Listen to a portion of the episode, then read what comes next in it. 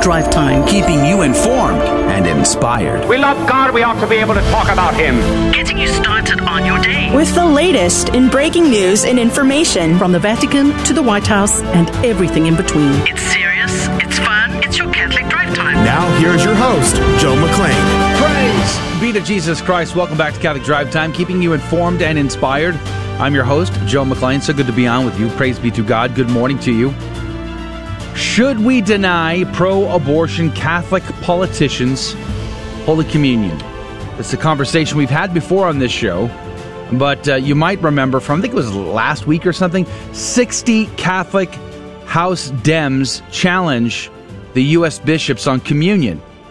And here's why they're wrong. That was a headline out of the National Catholic Register written by Father Robert McTeigue, S.J. He is the host of a program called Catholic Current that airs all across the uh, Station of the Cross radio network. Praise be to God, one of our partners here on Catholic Drive Time. And today we're going to have a conversation with Father Robert McTeigue about his response to these Catholic bishops. He did a line by line analysis of their statement basically trying to justify why they should deny church teaching, deny canon law, deny reason and natural law in order to promote the evil, the intrinsic evil, by the way, of abortion and abortion rights. So Father Robert McTeigue is going to be our guest today. Uh, some interesting headlines out today. There's going to be a What's Concerning Us section. Trump launches a class action lawsuit against big tech giants. Golly gee whiz, you were president. Why didn't that happen during your term? I'm just curious. A Texas judge denies U.S. citizens due process rights and then instead sends them before the Islamic Sharia tribunal. Huh. That's in America, by the way. Uh, kids as young as fifth graders, fifth graders are to receive condoms from Chicago public schools. Hmm. San Francisco gay men chorus brags, quote, we are coming for your children, unquote, in a new Zoom song. We'll cover that as well. And then, of course, there's another headline here says Pope Francis will never be the same after his colon operation, according to a, a Vatican insider. So a lot to get to today on the program. Good morning to you, Janelle. Good morning, Joe. Praise be to God. Anything else in the news that would be kind of scary? Um, yes, you like you said, Trump is suing big tech. Um, Hungary is um, dealing with a lot of uh, backlash against um, their campaign against homosexuality and LGBTQ agenda. Yeah, the pressure from the oh, EU yes. has got to be enormous. We should get Definitely. somebody on for that. Definitely, and um, lots of other news as well. Lots of lots of lawsuits um, against big tech apparently, and um, lots of um, yeah, it's it's a crazy world out there. Speaking of crazy, Adrian Fonseca is here on the ones and twos. Good morning to you, Adrian. Good morning. Good morning. It's good to be here. Yeah, praise be to God. Uh, well, we're going to have a great show today. Father McTeigue, somebody we tried to get on uh, for the last week or so, and we're uh, finally got him here. But yesterday, you and I interviewed Michael Knowles. That went well. Yes, that was great. His book, uh, Speechless Controlling Words, Controlling Minds, excellent book. I loved it. And uh, my favorite part of his book is the glossary. He has a glossary, which is essentially, if you know what. Um, what Urban Dictionary is online. It's basically that, but explaining leftist words that make no sense. He uh, gives you a dictionary definition of those words, and it's pretty funny. And when are we going to play that content? Uh, probably sometime next week. Uh, trying to find a good time to slot it in. But if you are a CDT insider, you can get that interview uh, very soon, probably either Today? today or tomorrow. Yeah, praise be to God. Uh, we're also going to be interviewing General uh, Jerry Boykin uh, later today. That's going to be coming up on Catholic Drive Time. Looking forward to that. He's a retired general from the Army. He helped to found uh, Delta Force. Uh, combat veteran, and he's going to have a lot to say about the status of our nation's security and military in these difficult times. So, looking forward to that conversation as well. All right. So, as I said, Father uh, Robert McTeigue, S.J., uh, the host of Catholic Current, is going to be on our program today in this hour. It's coming up at 35 past the hour. So stick around for that. Plus, at what's concerning us, that breaking news. We're going to have Saint of the Day, Gospel of the Day, and a lot more. So we're looking forward to uh, being a part of this show with you, our dear listener. So let's uh, pray for your intentions, whatever's on your heart, whatever your needs are. We're going to ask Our Lady, Queen of Heaven and Earth, to intercede for you and for our own intentions. In the name of the Father, the Son, and the Holy Ghost, amen. Remember, O most gracious Virgin Mary, that never was it known that anyone who fled to thy protection, implored thy help, or sought thine intercession was left unaided. Inspired by this confidence, I fly unto thee, O Virgin of Virgins, my mother. To thee do I come, before thee I stand, sinful and sorrowful. O Mother of the Word incarnate, despise not my petitions, but in thy mercy hear and answer me. Amen. In the name of the Father, the Son, and the Holy Ghost, and now the headlines with Janelle. Looking at the headlines today, Trump sues big tech, announcing a lawsuit against Facebook, Google, and Twitter. Hungary finds gay distributor. Foundation for Rainbow Families pushes homosexuality onto kids. Reported by Crux, man detained after climbing to top of Los Angeles church. A man who was naked except for shorts and one sock climbed to the top of a soaring church tower in East Los Angeles Thursday night, set a fire at the base of a cross, then apparently tried to evade surrounding police by leaping from roof to roof of nearby buildings before he was taken into custody. It was unclear what prompted the man to climb up scaffolding at St. Mary's, a Roman Catholic church in Boyle Heights. A witness told KCBS TV that the man threw his clothes off at the top of the church. News helicopters showed the man as he climbed up scaffolding to the top of the bell tower, which is more than 130 feet tall, and apparently tried to push over the cross at its apex before setting a fire at its base. The fire did not spread. The man later climbed onto the main roof of the church, made a leaf leap to a nearby roof, and then climbed continued to jump to other buildings. At one point he clung upside down to an electric cable with his hands and feet and later used a utility or communication cable to scale the side of the building onto the roof.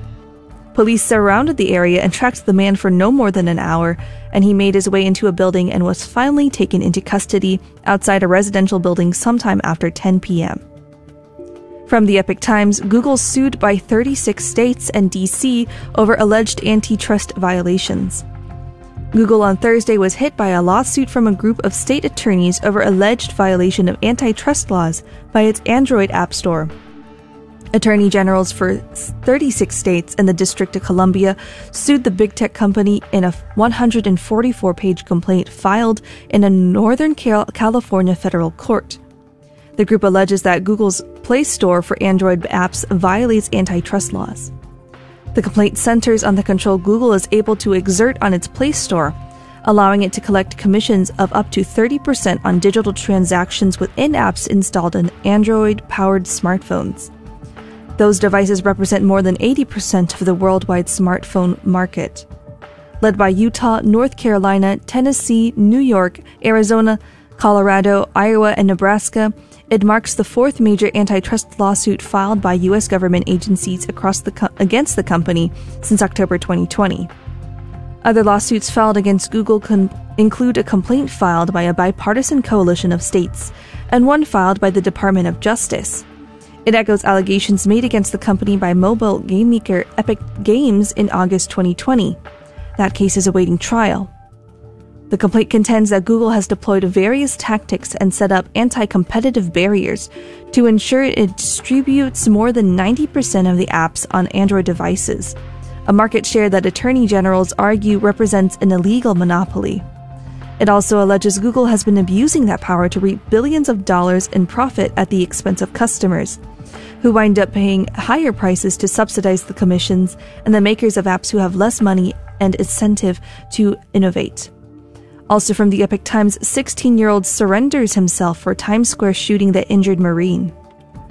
A 16 year old surrendered himself to police on Thursday after a shooting in New York Times Square, in which a stray bullet injured a 20 year old Marine, authorities said, according to local reports. The teen, accompanied by his mother, presented to the Midtown South Precinct station house where he turned himself in.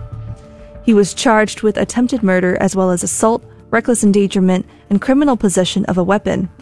According to the outlet, the teen has three prior felony arrests, with one being a gun possession charge. The NYPD will not be identifying the suspect because of his age. I'm Janelle, and those are your headline news for Thursday, July 8th. God love you. The saint of the day is Saint Kilian. He was born in 640 in Mullagh, County Cavan in Ireland. He was born to Irish nobility and became a monk at the monastery of Hy. Uh, he may have been an abbot, but we're not sure. He traveling. Uh, he became a traveling bishop throughout Ireland and a missionary with eleven companions through Gaul to Würzburg, Germany, whose people he found to be pagan. and whom he resolved to convert. He became a pilgrim to Rome and Italy in 686, where he received papal authority for his mission. Pope Conon ordained him as a missionary bishop.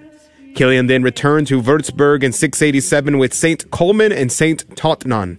With them, he evangelized East Franconia and East Thur- Thuringia, areas in modern Bavaria, Germany, and converted Duke Gottsbert and a large part of Gottsbert's subjects. After Duke Gottsbert converted, Kilian explained that the Duke's marriage with Giliana, his brother's widow, was unlawful. He secured the Duke's promise to leave her, which made an enemy of pagan Giliana. She plotted against the saint and caused the murder of him. Colman and Totnan, and the burial of their corpses became sacred vessels, vestments, and holy writings at the crime scene. When the Duke returned to her, Giliana denied knowing the location of the missionaries. The actual murderer went mad, confessed his crime, and died miserably. Giliana herself eventually died insane. Kilian's good work did not long survive him. When St. Boniface arrived in Thuringia, he found evidence of his predecessor's influence. The relics of the martyrs after cures had brought fame to their burial place were transferred to the Church of Our Lady in 743 by Saint Burkhard, first bishop of Würzburg. After Burchard obtained Pope Zachary's permission for the public veneration, they were solemnly transferred, probably on the 8th of July 752, to the newly finished Cathedral of the Savior. Later, they were buried in St. Kilian's vault in the new cathedral erected on the spot where tradition says they were martyred. His skull is still preserved and is to be is bejeweled and is processed on his feast day. Kilian's copy of the New Testament was preserved in Würzburg Cathedral until 1803 and since then has been in the university library. He was beheaded on the 8th of July 689. Saint Kilian, pray for us. Praise be to God in all things. The gospel today comes from Matthew chapter 10 verses 7 through 15. Jesus said to his apostles, As you go, make this proclamation The kingdom of heaven is at hand. Cure the sick, raise the dead, cleanse the lepers, drive out demons. Without cost you have received, without cost you are to give.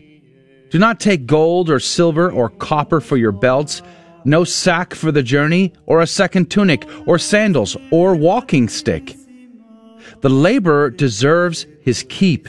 Whatever town or village you enter, look for a worthy person in it and stay there until you leave. As you enter a house, wish it peace. If the house is worthy, let your peace come upon it. If not, let your peace return to you. Whoever will not receive you or listen to your words Go outside that house or town and shake the dust from your feet. Amen. I say to you, it will be more tolerable for the land of Sodom and Gomorrah on the day of judgment than for that town. The Gospel of the Lord. Praise to you, Lord Jesus Christ. We could spend an hour just talking about that last verse. It's just so jam packed and and pretty amazing. And you should you should probably do that. But uh, thanks to verbum.com forward slash GRN for generously sponsoring our gospel reflections. Verbum, that's V E R B U M, verbum.com uh, forward slash GRN. So I looked at Haydock's commentary mostly today. I felt it was very, very good. And Haydock is, does a great job of also quoting the early church fathers. So what are they preaching? What is different from them and prophets of the Old Testament, for instance, St. Chrysostom said, they are not sent to announce sensible things like Moses and the prophets, but something wholly new and before unheard of. In fact, St. Thomas Aquinas would say, they are sent to announce the good things of eternity. Let that sink in. There's something powerful. And notice the authority and the power Jesus gives to them, even to the point where he says, if they don't listen to you, shake the dust off. Where do we go? To that, to those whom the Lord has given power and authority to do many miracles? Yes, but more than miracles. St. Gregory the Great would say that works might give force and efficacy to their words. That as their doctrine was new, so their works might be new, and such as were before unheard of. Something new this way comes. be right back. What's concerning us is coming up next. GloryandShine.com, a generous underwriter of Catholic Drive Time. GloryandShine.com is a Catholic family owned company making a variety of personal care products ranging from lotions, soap bars, gift boxes, body mist, beard care, and more. At GloryandShine.com, they state their mission is to quote, craft every product with deep intention while holding a vision of sharing the gospel. They are good for the body, mind, and soul. Unquote. God love you, GloryandShine.com. Thank you again. It is here where you'll find the best marriage counselor, greatest healer, wisest teacher, and closest friend. It's a place where you'll escape the chaos of the world and find the lasting peace that only comes from God. Jesus is personally waiting to embrace you now with his divine mercy and healing love. Jesus is calling you home to his sacred heart today. I need your mercy. I need a savior. Howdy, this is Adrian Fonseca, producer of the Catholic Drive Time Show. Heard Monday through Friday, 6 a.m. Central and 7 a.m. Eastern, right here on the Guadalupe Radio Network. And I'm proud to tell you that Real Estate for Life is an underwriter of Catholic Drive Time. Real Estate for Life connects homebuyers and sellers to real estate agents while supporting pro life organizations, offering their clients a faith based experience. They are online at realestateforlife.org. That's realestateforlife.org. God love you.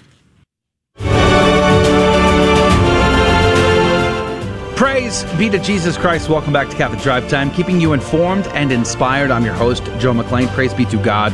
Coming up at 35 past the hour, Father Robert McTeigue, S.J., is going to be our guest. He is the host of the, the radio program, The Catholic Current, across the station of the Cross Radio Network, one of our partners here at the uh, Catholic Drive Time. We're very grateful for the station of the Cross, as well as the Guadalupe Radio Network. And Father Robert McTeigue is going to come up uh, at again 35 past the hour to discuss the uh, the statement put out by the Catholics in the House, the Democrats at least, the 60 of them put out a statement on why they should, you know, be able to support abortion and abortion quote rights unquote, and be totally in contradiction to Catholic Church teaching. So we're going to have a conversation about that with Father Robert McTeigue. Uh, there are several stories that I would like to at least comment on in the headlines today. Here's one from Breitbart Vatican Insider Pope Francis will never be the same after colon operation. That's uh, a very concerning story, but there, I think there might be some contradictory reports out today. I want to say I saw Bree Dail, uh, one of our uh, partners and friends of the show. Uh, she hosts a show on the Guadalupe Radio Network every Monday at 8 a.m um, where she actually retweeted the Vatican statement. But uh, here's what this article says over at Breitbart. It says in his sobering blog post, Luis Badilla declares that journalists and commentators are not doing the Pope any favors when they downplay the seriousness of his illness. There is a very significant detail that many underestimate, ignore, uh, or manipulate he says, he writes, namely that the disease that has affected Pope Francis is severe and degenerative and could also be chronic. He says the Holy Father will certainly return to the Vatican to resume his path in the footsteps of Peter, but he will never be the same again, but he insists. All the rhetoric about Jorge Mario Bergoglio, Superman, damages his image and charisma. In his post, Badilla notes several details of the Pope's recent surgical operation to treat his uh, diverti- diverticulitis that give cause of concern. He says, as cited by numerous authoritative press sources, on Sunday evening, the Pope underwent general anesthesia and was administered powerful sedatives. But he observes after which he was subjected to um, a lap- laparoscopy surgery, almost a sort of scouring of the lower part of the abdominal cavity with small, very sophisticated probes, and immediately afterwards to an open or open sky surgical intervention to allow hands on work with full visibility. Sounds pretty, that alone sounds pretty serious, actually. Um, at any rate, uh, there is some concern here, and I've, i think the article that I saw Bree Dail post on Twitter earlier today, uh, suggested that he ran a high fever last night. But however, he is, his, uh, his results or his uh, tests are coming back um, okay. He's able to walk on his own. So Uh, we don't know quick- the extent of that um, situation. Real quick, Joe. She just retweeted a uh, an update saying that the Vatican press office needed needed to make a correction. They said the word high was included but needed to be taken out. That he was not running a high fever. Well, So- praise be to God for that. Um, well, at any rate, uh, so some interesting information there. Hopefully, uh, uh, Pope Francis will uh, will recover just fine. We don't wish him any any ill, of course. Uh, pray for his health. Uh, let's move on to this f- other story that's gaining steam today. From this is I'm quoting the one from the National File. It's been posted on many other locations. The Blaze has it. I, I'm sure Breitbart has it too. There's a bunch of places that have it. But here's the headline. It says San Francisco gay men's chorus brags, "We're coming for your children in a new Zoom song." Now, the reason why I bring this up is, I mean, I feel like I need my duh button. Like, duh, we know this. I gave a talk at an event a week before last where I said to the audience, they're coming for your kids. And I gave them a series of examples of how that's the case. Planned Parenthood, uh, transgender story hours, for instance, education in the schools. Well, I mean, whether these guys meant this tongue in cheek or not, listen to the some of the the words. I'm going to read to you some of the words of the song that these men these men sang on a video uh, that they thought it was funny. But just listen to these words. Uh, quote: "Will convert your children. Happens bit by bit, quietly and subtly, and you will barely notice it. Will convert your children, reaching one and all. There's really no escaping it, because even grand, grandma likes RuPaul." And the words and the world's getting kinder. Gen Z's gayer than Grindr. We're coming for them. We're coming for your children. We're coming for them. We're coming for them. We're coming for your children. For your children. The gay agenda is coming home. The gay agenda is here. Unquote. Let that sink in. Again, whether they meant it to be just funny, hilarious, or they thought it was a, a big joke, um, they might be laughing, but are they not coming for your children? Pretty sure they are. Pretty sure they are. Yeah, I, this reminds me of what was happening in Louisiana whenever they were having the drag queen story hours, and the TFP, along with a lot of the citizens there, uh, went to the court and to try to get them, you know, kicked out, got them out, town hall, and the drag queen went up on stage. There's a video of it. You can actually go and see in the TFP website uh, if you go and find that. He says. This is the grooming of the next generation. Like he explicitly says it. It's out in the open now. They're not even trying to hide it. Winning they hearts and recognize it. minds of the next generation. Now, this article points out that this was a video on YouTube, by the way. I think they used Zoom, but they put it on YouTube. This article states that the uh, response to the YouTube video was resoundingly negative, with 114 likes to 7,200 dislikes at the time of writing, with the number of dislikes rapidly rising. The video was ultimately changed to private after the massive backlash. It says, quote, imagine singing about perver- uh, perverting children and thinking you're the good guys, unquote, says one commenter. Exactly. Yeah, the problem is that the this is a tactic of of the left. What they do is they try to put out the most radical thing possible, and they push that in front of your face. And so whenever start things start being less radical, you're like, oh, okay, well, it's not that bad. So they deliberately will take huge chunks out of uh, the uh, civil discourse in order that whenever people, whenever they take a step backwards, they have now advanced. So that, Yeah. that's the problem. So we can't be, uh, we can't just be like, oh, okay, good. They're, uh, they got a lot of dislikes. A lot of people disliked it. We need to be aware that they are coming for our children and that this is not going to stop. Just because they were shamed this time, it's going, they're going to keep pushing forward. The, the progressivists are making the long march to the institutions. You know, and it reminds me a little bit of the gospel today from Matthew chapter 10. Uh, that last verse is so like, God, it's so telling, right? Uh, whoever will not receive or receive you or listen to your words, go outside that house or take, uh, or, t- or town and shake the dust from your feet. It says, I, Amen, I say to you, it will be more tolerable for the land of Sodom and Gomorrah on the day of judgment than for that town. Now, uh, St. Chrysostom said, or it may be to show that the dust which they had gathered in their journey would be a testimony against them in the day of judgment because they had refused to receive them. But notice the comparison to Sodom and Gomorrah. Uh, th- Sodom and Gomorrah, go back and read it. The perversion had come to its penultimate level of perverting and, and disgusting sexual practice. that God had to bring down fire and brimstone because the alter there was no other alternative. That's the comparison in this gospel, and it's it should be mind uh, it should be uh, alarming. It should be uh, very alarming to us that we are seeing within our society the normalization of this type of perversion and behavior. It should be very concerning, not only for the men who involved in this making of this video. Let's pray for their conversion. Uh, but for all those very innocent people, young men and women, as kids who will experience this and then feel like this is normal or okay, and it certainly isn't. Let's go on to another story here. Um, this was out of the blaze. Very alarming story to me. It says kids as young as fifth grade to receive condoms from Chicago Oh public goodness. schools. They are being hypersexualized.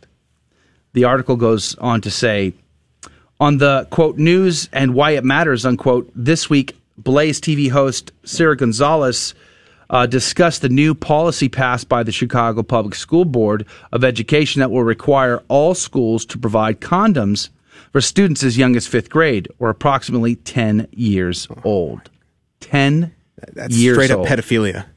That's straight up pedophilia. According to a Chicago Sun-Times report, the news the new C- CPS policy states that all schools teaching 5th grade and up, which includes all but a dozen of the more than 600 CPS schools, must provide condoms for students when they reopen in August. Uh, Jacko argued that children are being hypersexualized.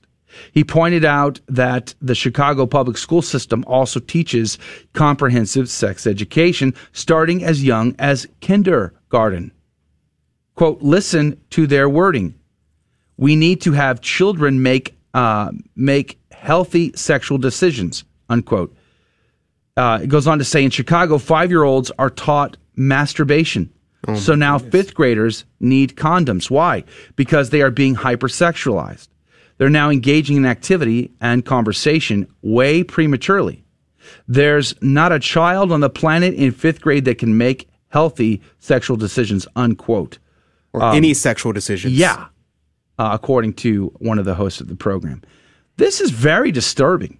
And this is part of the reason why, and I, I would hope to see, you know, we've been seeing a lot of uh, people across our country stand up to the school boards and uh, to uh, fight back against some of the stuff that's going on, critical race theory being among them. But this type of stuff needs to be fought back against. We've conceded way too much ground in the uh, public education system for sure. But don't think your private education systems are off the hook. Don't believe that for one second that there aren't Catholic schools around our country who are also embracing such crazy ideas. And parents must be involved. The primary educator of children is not the church. It is mom and dad. It is mom and dad. And we have to be involved. Um, this is it's insane. You know, I've been accused many times of being a, uh, a helicopter parent or somebody who keeps my kids in a Catholic bubble. You can say all you wish, but I can guarantee on my deathbed, will I, will I will not regret is preventing my kids from being uh, infiltrated in their minds and their spirit with such toxic uh, understanding of human sexuality. I will never regret on my deathbed protecting their innocence for as long as they're able to uh, grow and mature so that they're able to handle this information in a proper way. I won't regret that, and you can't make me. And uh, unfortunately, we're seeing this on a grand scale, not just in poor schools, in rich, uh, you know, Ivy League schools as well. We've seen many headlines to that to that regard as well.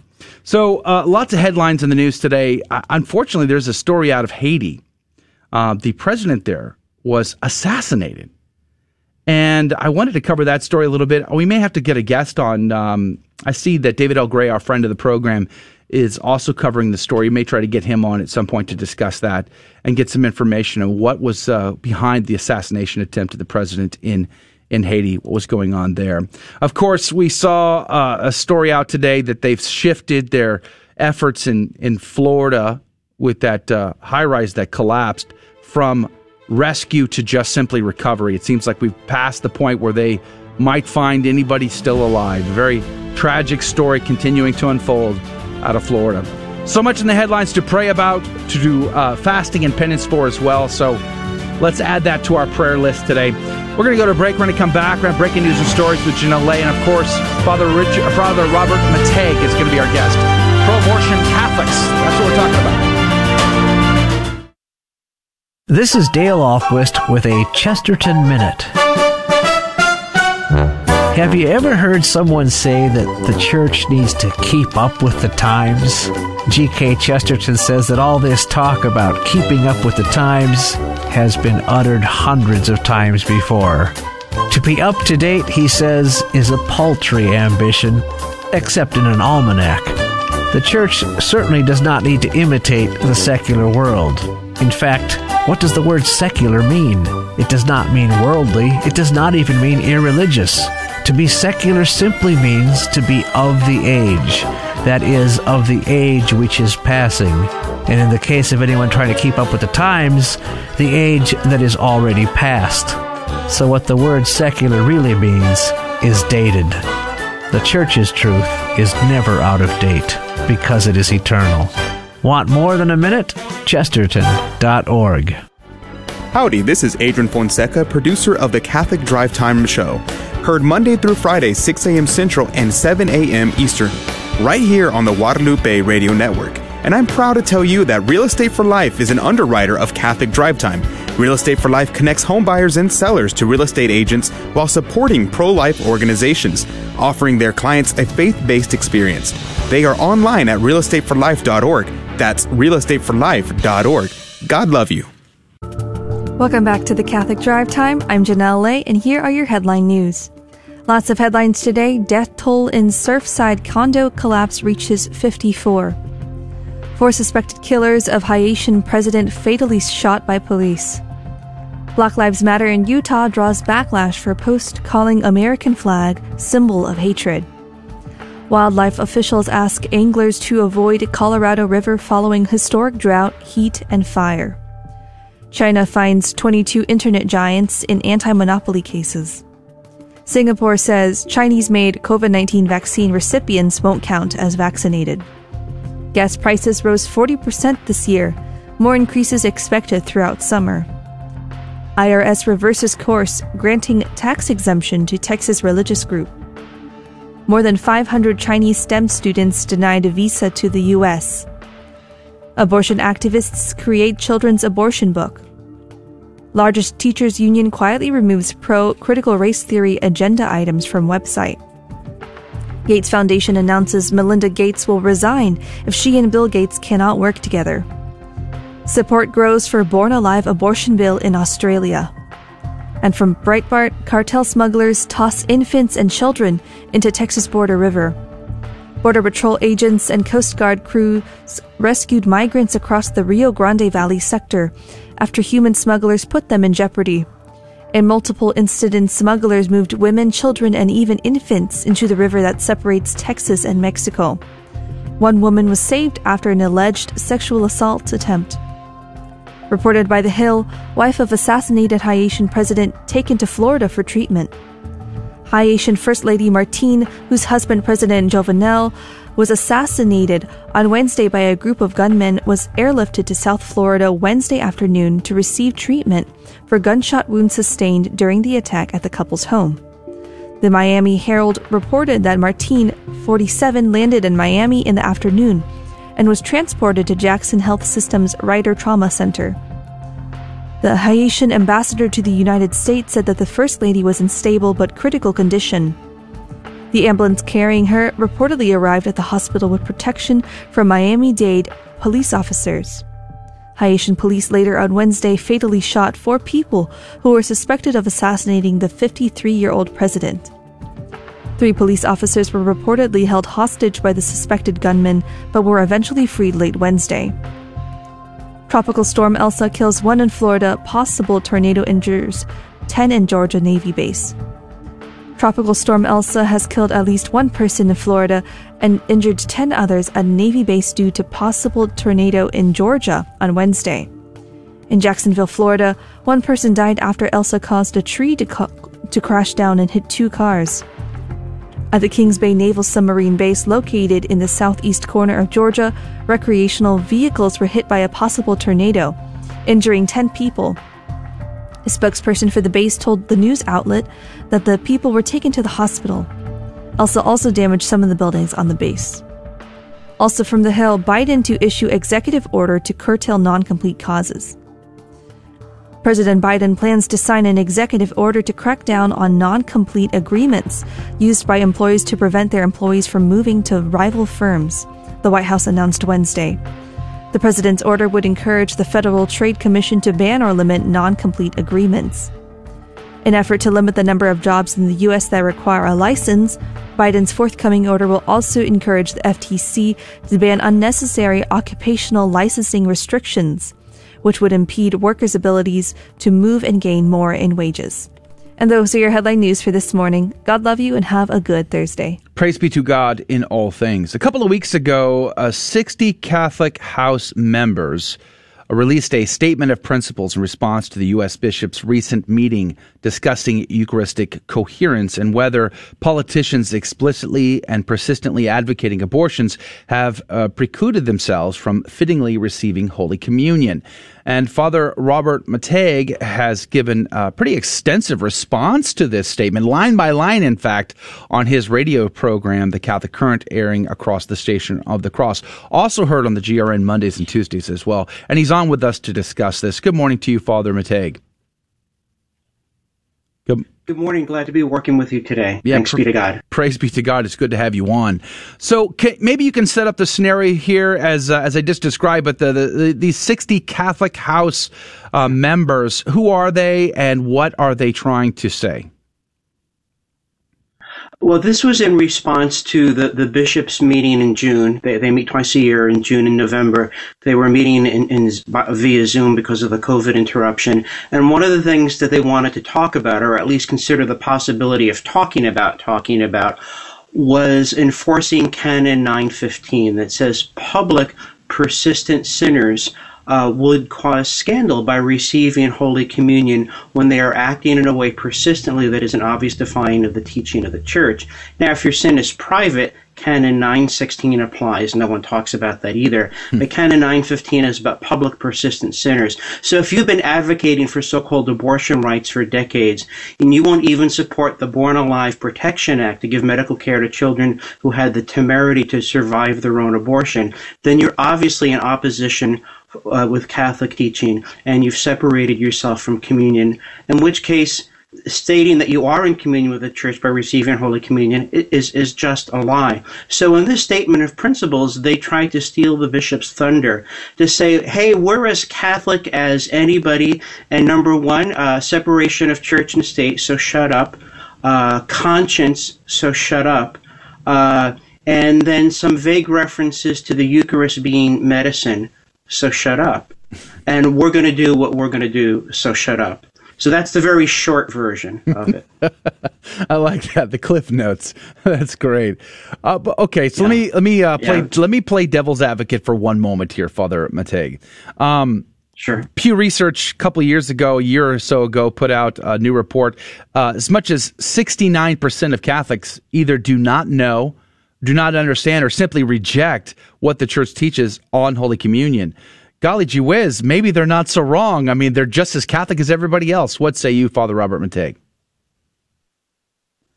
Uh, well, the short answer is no, they're wrong. You don't vote on revelation. You don't take a vote about whether or not murder is wrong, whether adultery is wrong. You don't take a vote about whether uh, abortion is wrong. Uh, the, the teaching of the church isn't something that a committee made up. It's what Christ revealed through sacred scripture and sacred tradition to the one church he founded. You're either on board with that or you're not. What I find strikingly disingenuous is we're acting like this is 1974 and it's a new thing to have Catholic politicians supporting so-called uh, abortion rights. Uh, you know, uh, 2004, the letter from Cardinal Ratzinger. Uh, uh, John Paul wrote about this in 1995, the Code of Canon Law in 1983, the Code of Canon Law in 1917. All the fathers and doctors of the church, uh, St. Paul, this is really clear. This is not a head scratcher. If you receive Holy Communion in a state of, of mortal sin, you bring condemnation upon yourself. And yes, the Eucharist is medicine for sick souls, but sick souls are still alive.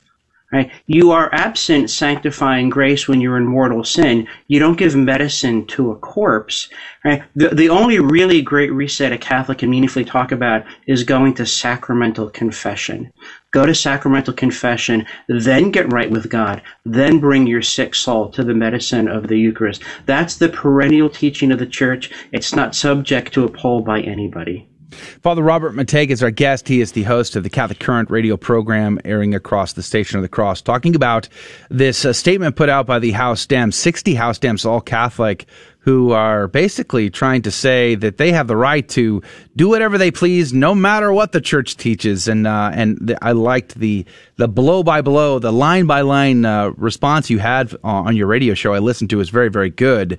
Um, you know, I think one of the points that you sort of really hammered in that conversation uh, going through the statement was just their lack of common sense at the very least. Like there, no sense of natural law, no sense of common sense.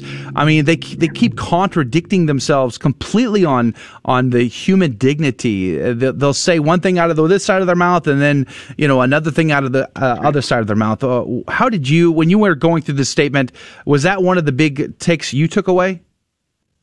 Right. I, have seen this very many times. You know, I, have taught uh, medical ethics for many years. I'm on the National Ethics Committee of the Catholic Medical Association. I've read every form of nonsense there is uh, on, on, these issues. So we're going to rhapsodize and wax eloquent about the poor and the vulnerable unless you're a child in the womb who's unwanted. Then we owe you absolutely nothing. You're not a member of the human family and, and we can dismember you. H- how does that work? And, and you know, in, in fairness to the people who signed this, they almost certainly didn't write it. Uh, and I doubt that any of them could actually explain what it means on its face, even if you accepted it without criticism. I've invited all of the signatories and I've invited whoever the authors are to talk with me in a very respectful way on the Catholic current. I haven't received any response as of this date. Do you have any suspicions on who you think wrote this? Someone who knew what they were doing. Right. This this was not done by an undergraduate. This isn't someone who was just cut and pasting articles from Wikipedia. This was this covered all the bases in a way that sounds like the voice of sweet reason, unless you unless you know better. And uh, I, I happen to know better, but I, I couldn't begin to speculate. It, it could have been anyone. Okay, well, we're going to go to a break. We're going to come back. Father Robert McTeigue is our guest. He is the host of Catholic Current radio program. And uh, we're going to continue this conversation. I want to talk about the bishops uh, specifically. Uh, what, what have they voted on? What is their plan? Why haven't they done anything to date? Some of those questions are going to come up after this very short break. We're talking about these 60 Catholic House Dems who challenged the U.S. bishops on receiving communion with Father Robert McTeigue. We'll be right back. Don't go anywhere. There is one thing in our lives over which we have complete control forgiveness. One Minute Monk, Abbot Placid Solari of Belmont Abbey. Jesus gave us the power to forgive when he poured out the Holy Spirit on us on the day of his resurrection. But we must decide to forgive, acknowledging the wrong done, and seek to set it right. Life according to the rule of St. Benedict can remind us that forgiveness does not mean being friends with the one I forgive. To forgive demands simply that I unbind that person from any claims of vengeance and that I ask God to do the same. In that way, two people are set free the one who forgives and the one who is forgiven. For your free copy of the Rule of St. Benedict, Visit oneminutemonk.com. O N E minutemonk.com. We have all been hurt or wronged by someone. Are we ready to make the decision to forgive that person, or at least to ask God to make us ready one day? Hi, Joe McClane here, host of the Catholic Drive Time, heard Monday through Friday, 6 a.m. Central, 7 Eastern, right here. And I'm proud to tell you that Real Estate for Life is an underwriter of the Catholic Drive Time. Real Estate for Life connects home buyers and sellers to real estate agents while supporting pro life organizations. Real Estate for Life offers their clients a faith based experience. Real Estate for Life is online at realestateforlife.org. That's realestateforlife.org. God love you. Be to Jesus Christ. Welcome back to Catholic Drive Time, keeping you informed and inspired. I'm your host, Joe McClane. So good to be on with you. Father Robert McTeigue is our guest We're talking about the uh, the 60 Catholic House Dems that challenged the U.S. bishops on uh, whether or not they can even have a conversation about denying them communion, I suppose. Um, Father McTeigue, welcome back to the program. I want to talk about the bishops in particular. Um, there is we've we've now seen p- publicly this division amongst the U.S. bishops on this issue. Even the Vatican trying to pressure the conversation to say, you know, you guys shouldn't be discussing this. Um, for clarity, the bishops only were voting on whether or not they should form a document of talking points to have a conversation. Nothing definitive was on the agenda whatsoever, and there was tremendous blowback to include this statement from the 60 Catholic House Dems. One of my questions to you, Father McTeigue, is um, why did the bishops wait to get to this point before they waded into the murky waters? If they were so pastoral, why weren't they working on this individually in their own diocese for the last several decades? Father McTeigue, what say you? Uh, well, you know, some of them may have uh, been in conversation. Some of them may have been taking proper action. I think back to when uh, Catherine Sebelius was head of Health and Human Services in the Obama administration, and the bishop there, I think, was in Kansas. I don't remember the name exactly, uh, but he said, "Hey, Canon 915, no Holy Communion for you, and, and until you publicly repent of your very public sin." Props to him. You know, very often on the Catholic Current, I speak of McTeigue's axiom and McTeigue's corollary. McTeigue's axiom states most institutions would rather die than admit that anyone ever made a mistake. So if they took a very bold statement now, someone might raise the question, so where you guys been since 1973? No one wants to have that conversation. And then McTeigue's corollary states most people haven't matured past the age of 15 and are still desperate to be invited to sit at the cool kids table, the high school cafeteria. You don't get invited to the Colbert show for enforcing Canon 915. And who knows, maybe Bill Maher will arch an eyebrow and say something snarky, and who could live with that?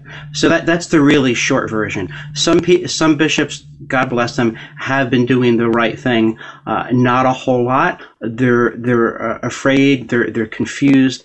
I, I, I don't know. But, but the letter of the law is clear. Scripture is clear. Sacred tradition is clear. The scandal is clear. And the danger to souls is clear.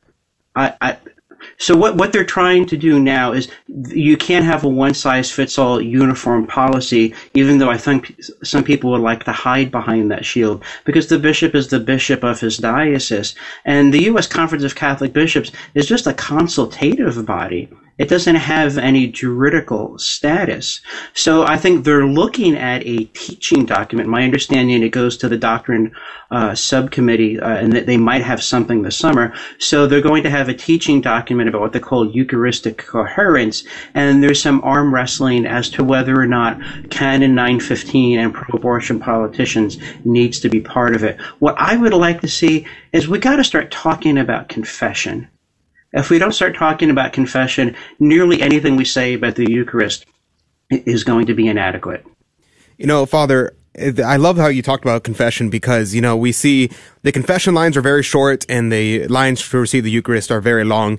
And most parishes have uh, reconciliation for an hour a week or something like that. And, uh, and that's, that's very important to emphasize because it, it, like you said in the, the first half of the interview, so many people are uh, saying, "Oh, you know, the Eucharist is not a weapon. You're weaponizing the Eucharist. Uh, it's not a. Uh, it's not something for the perfect. It's for the. It's for the sinner." But yes, I mean, we're all sinners, but not all of us are in mortal sin. And I think that's a point that needs to be emphasized. Could you speak on that, Father? Well, uh, yes, I mean, I, I have said on, on the show, and, and this is a common phrase: you don't give medicine to a corpse. When you uh, are in a state of mortal sin, there is no sanctifying grace in your soul. You you've removed yourself from the charity of God. You, you're dead. You're dead, and eternity will not begin well for you. And the only objectively certain remedy for that is sacramental confession. And remember, sacramental confession is not like going to the court to get your records expunged. It's part of the conversion process. And so we, we have the slate wiped clean. We agree to uproot the roots of sin in our soul to replace it with goodness. And then, broken and wounded, we can go and receive the, the Eucharist as, as the medicine and food for the soul that it is. But remember, Holy Communion is not your liturgical participation trophy. And, and the purpose of going to Mass is to unite yourself with, with the one sacrifice of Christ on Calvary. It's not to receive communion. And when people say, "What's the point of going to mass if you're not going to get your you're not going to receive communion?" That shows yet another it's another illustration of a catastrophic failure in catechesis. Amen. Amen. And uh, you know, there's a common objection that I hear constantly, especially from some famous uh, Twitter priests and a lot of uh, other people. They'll say something along the lines of, you know, we can't refuse communion to pro-abortion politicians because if we do that, then we have to refuse communion to all sinners, everyone who they're aware of their sin. Uh, how do you respond to that re- argument? No, no, because people say, well, you know, well, what about all those people who are contracepting, assuming they even know that contraception is a very grave evil? Well, that's a private sin, and Canon 916 uh, covers that. And, you know, uh, they say, well, what about capital punishment? What about politicians support capital punishment, which is in disfavor these days uh, among the hierarchy? But uh, capital punishment is a prudential judgment. War is a prudential judgment. Abortion is not. Abortion is the only sin that incurs an automatic excommunication. Not even murder does that. It's not one sin among many. It's the ultimate offense against God and man. It is a, a, a unique category. We're talking with Father Robert McTeigue. He is the host of Catholic Current. Um, we have about five minutes left in our conversation with you, Father. One of the things that's always really puzzled me when I when we talk about uh, ardent ardent uh, obstinate, persistent uh, deniers of Catholic Church teaching within the church is why do they remain Catholic? Yeah, well, there's a tweet out this just today from Bishop Thomas Tobin from um, Providence, Rhode Island. He says this. He says, "I got a letter recently from a lifelong Catholic announcing their departure from the Catholic Church because of." Of our quote our attitude, the church's attitude about women and priestly celibacy and he goes on to say that this person has become Episcopalian. They left the church. And then he says, while it's regrettable, it's okay. He says, better a happy Protestant than an unfaithful Catholic. Now, I bring this up to say, I don't understand these 60 house Dems who say we are pro-abortion, we are, you know, pro-gay or whatever they are pro for that's contrary to Catholic Church teaching. The abortion issue alone intrinsically evil as you just stated. Why do they remain Catholic? If the church is saying that they're completely at odds with church teaching, why bother remaining Catholic at all? What what do you think about that? Well, the the Catholic Church is is still the team to beat. I, you know, I don't want to sound disrespectful, but I'm pretty sure that almost no one in the United States gets up every morning and looks at his phone to see what the Archbishop of Canterbury said today, or what the head of the Southern Baptist Convention said today, or what the prophet of the Mormons had to say. All right, the Catholic Church is the only one with with the history, the heritage, and the spiritual resources, and, and in a certain sense, you know, certainly since the French Revolution, institutionally, we're the last man standing right? So we're we're we're the team to beat, and uh, and you know the Chinese are doing an amazing opposition and grinding the church down from the outside, and secularism and uh, secularized Catholics are trying to grind away from from the the inside and, and, of course they're they're doomed to fail. Uh, Christ is triumphant, and He will secure the honor of, His bride, the Church. And Christ, the King, gives us the honor of fighting at His side to defend the, the dignity and reputation of His holy bride, the Church. We need to get busy doing that. But they could have everything they want if they just became Episcopalian, for instance. They could, they could have everything. There's not a single issue that they would, these 60 Catholic uh, Democrats uh, embrace that they couldn't have under the Episcopalian banner. Not that I want them to leave the church, but at the same time, uh, right, it right. just still boggles my mind that they insist on keeping the title Catholic while trying to, uh, you know, ardently deny church teaching. And now, Grant, I, I don't, I've never met these people, these particular people. Uh, but I would say this there has to be, at a spiritual level, the attraction of getting the church to bend to your will. Mm. I mean, think of it. If the bishops collectively said, "Oh my gosh, what the heck we were thinking? We need to cut and paste that that Saint Paul uh, out of the New Testament, and probably Leviticus too." All right. So and, and and then then you can do your victory lap. You can spike the ball in the end zone. There is no satisfaction, and you don't say "I won" if you go to uh, a self-identified Christian body that gives you everything that you want for free. Like I said, we're we're we're still the team to beat. Absolutely. I, you know, I was thinking of when you were saying that, I'm thinking of Justin Trudeau and him demanding that Pope Francis come to Canada to apologize. That is the most arrogant and absurd thing I've ever heard in my life. And I'm just thinking, I took a ecclesiology course a couple years ago, and in the course we talked about how popes would literally just like excommunicate kings and force them to walk on their knees to the Vatican to uh, get repentance, uh, to go to confession directly to the Pope. And now we have politicians, we have prime ministers, we have people demanding to the Pope that he come and apologize to them. Uh, that's it's quite absurd. Uh, your comments. You have about sixty seconds.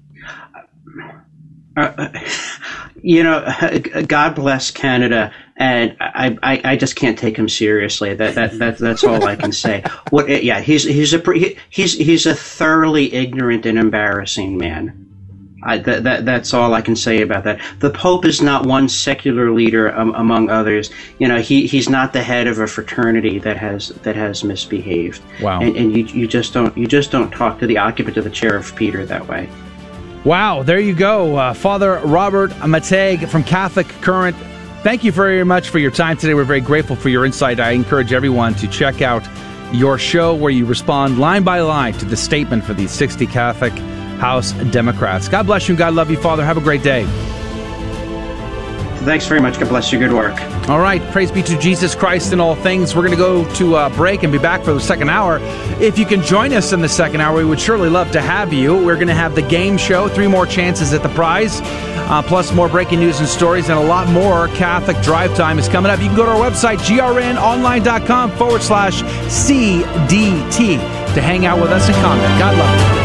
Thank you for joining us on Your Catholic Drive Time, where it is our pleasure to keep you informed and inspired. Join us Monday through Friday at the same time, right here on your favorite Catholic radio station. Don't forget to connect with us. Just go to facebook.com forward slash Catholic Drive Time. Again, that's facebook.com forward slash Catholic Drive Time. Be sure to share more than just us today. Share Jesus with everyone you meet. Bye now, and God love you.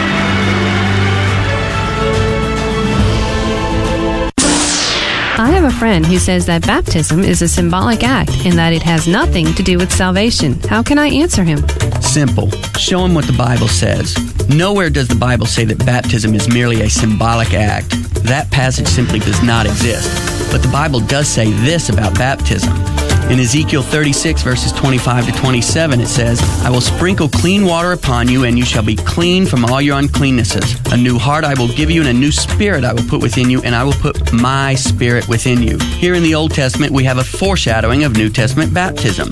In the New Testament, Acts 2, verse 38, repent and be baptized, every one of you, for the forgiveness of your sins, and you shall receive the gift of the Holy Spirit. No symbolic language here. The book of Acts says, Be baptized for the forgiveness of your sins. Ezekiel says, I will sprinkle clean water upon you, and you shall be clean from your uncleannesses. The book of Acts says, And you shall receive the gift of the Holy Spirit. Ezekiel says, And I will put my spirit within you. Do you begin to see how God in the Old Covenant was preparing us for what He gives us in the New Covenant? Acts 22 16. And now, why do you wait? Rise and be baptized and wash away your sins. 1 Corinthians 12, verse 13. For by one Spirit we were all baptized into one body. What body was that? The body of Christ. 1 Peter 3:21 Baptism which corresponds to this now saves you. Scripture simply does not support the non-Catholic notion that baptism is symbolic. Scripture does, however, very clearly and directly support the Catholic teaching that baptism saves us, that baptism makes us members of the body of Christ, that baptism washes away sin and that through baptism we receive the Holy Spirit just as the church teaches. A beacon of truth in a troubled world. This is the Guadalupe Radio Network, radio for your soul. GloryandShine.com, a generous underwriter of Catholic Drive Time. GloryandShine.com is a Catholic family owned company making a variety of personal care products ranging from lotions, soap bars, gift boxes, body mist, beard care, and more. At GloryandShine.com, they state their mission is to quote, craft every product with deep intention while holding a vision of sharing the gospel. They are good for the body, mind, and soul. Unquote. God love you, GloryandShine.com. Thank you again. Welcome to your Catholic Drive Time, keeping you informed and inspired. We love God, we ought to be able to talk about Him. Getting you started on your day. With the latest in breaking news and information from the Vatican to the White House and everything in between. It's serious, it's fun, it's your Catholic Drive Time. Now, here's your host, Joe McClane. Praise be to Jesus Christ. Welcome back to Catholic Drive Time, keeping you informed and inspired. I'm your host, Joe McClane. Praise be to God. Good morning. Just had a great conversation with Father Robert McTeigue from Catholic Current and his response to those 60 Catholic House Democrats and their statement about the U.S. bishops deciding to have a conversation around uh, what the church teaches on Holy Eucharist and communion. And uh, he went line by line, actually, to that statement in his radio program. And so we wanted to have a sort of a summary conversation of all that. And it was a good conversation. We're going to be posting that to our YouTube channel and elsewhere. You can always catch the podcast of our show as well on our website, grnonline.com forward slash CDT. That's grnonline.com forward slash CDT. By the way, today is the day I send out the email to the CDT insiders. And so that's everybody who's subscribed to our email list. And I'm also going to be launching a, a, a text message notification list. So for anybody who wants to be notified of our content, uh, you are able to sign up to that service. And that way I can send you a little notification on your cell phone so that you know when we're going live or when we have content that's being published. But the CDT Insider email list is a list where I send unique content just to them. Uh, every week, Thursdays, it comes out Thursday afternoon. And uh, this week, we, we just recorded a great interview with uh, Michael Knowles from Daily Wire on his brand new book, Speechless. We may put that in the email list today. Uh, if not, there'll be another piece of unique content. We're going to be conversating this after the show today, recording a great interview with uh, General Jerry Boykin, who uh, the guy who founded Delta Force. Uh, we're going to have a conversation around national security, uh, the trends in American military, their readiness, some of the concerns on um, being able to live our Christian life in public square.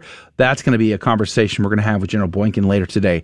So that could also be on the, the CDT Insiders email. We'll have to see. But if you want to join that CDT Insider email list, just go to our website, grnonline.com forward slash CDT, and you can scroll down and sign up. The good news is if you sign up to our email list, one of the things we're going to give you right away is a talk by uh, Father Bill Casey of the Fathers of Mercy on the state of the union, the state of the church. Where are we today? Where are we headed? And what must we know and do?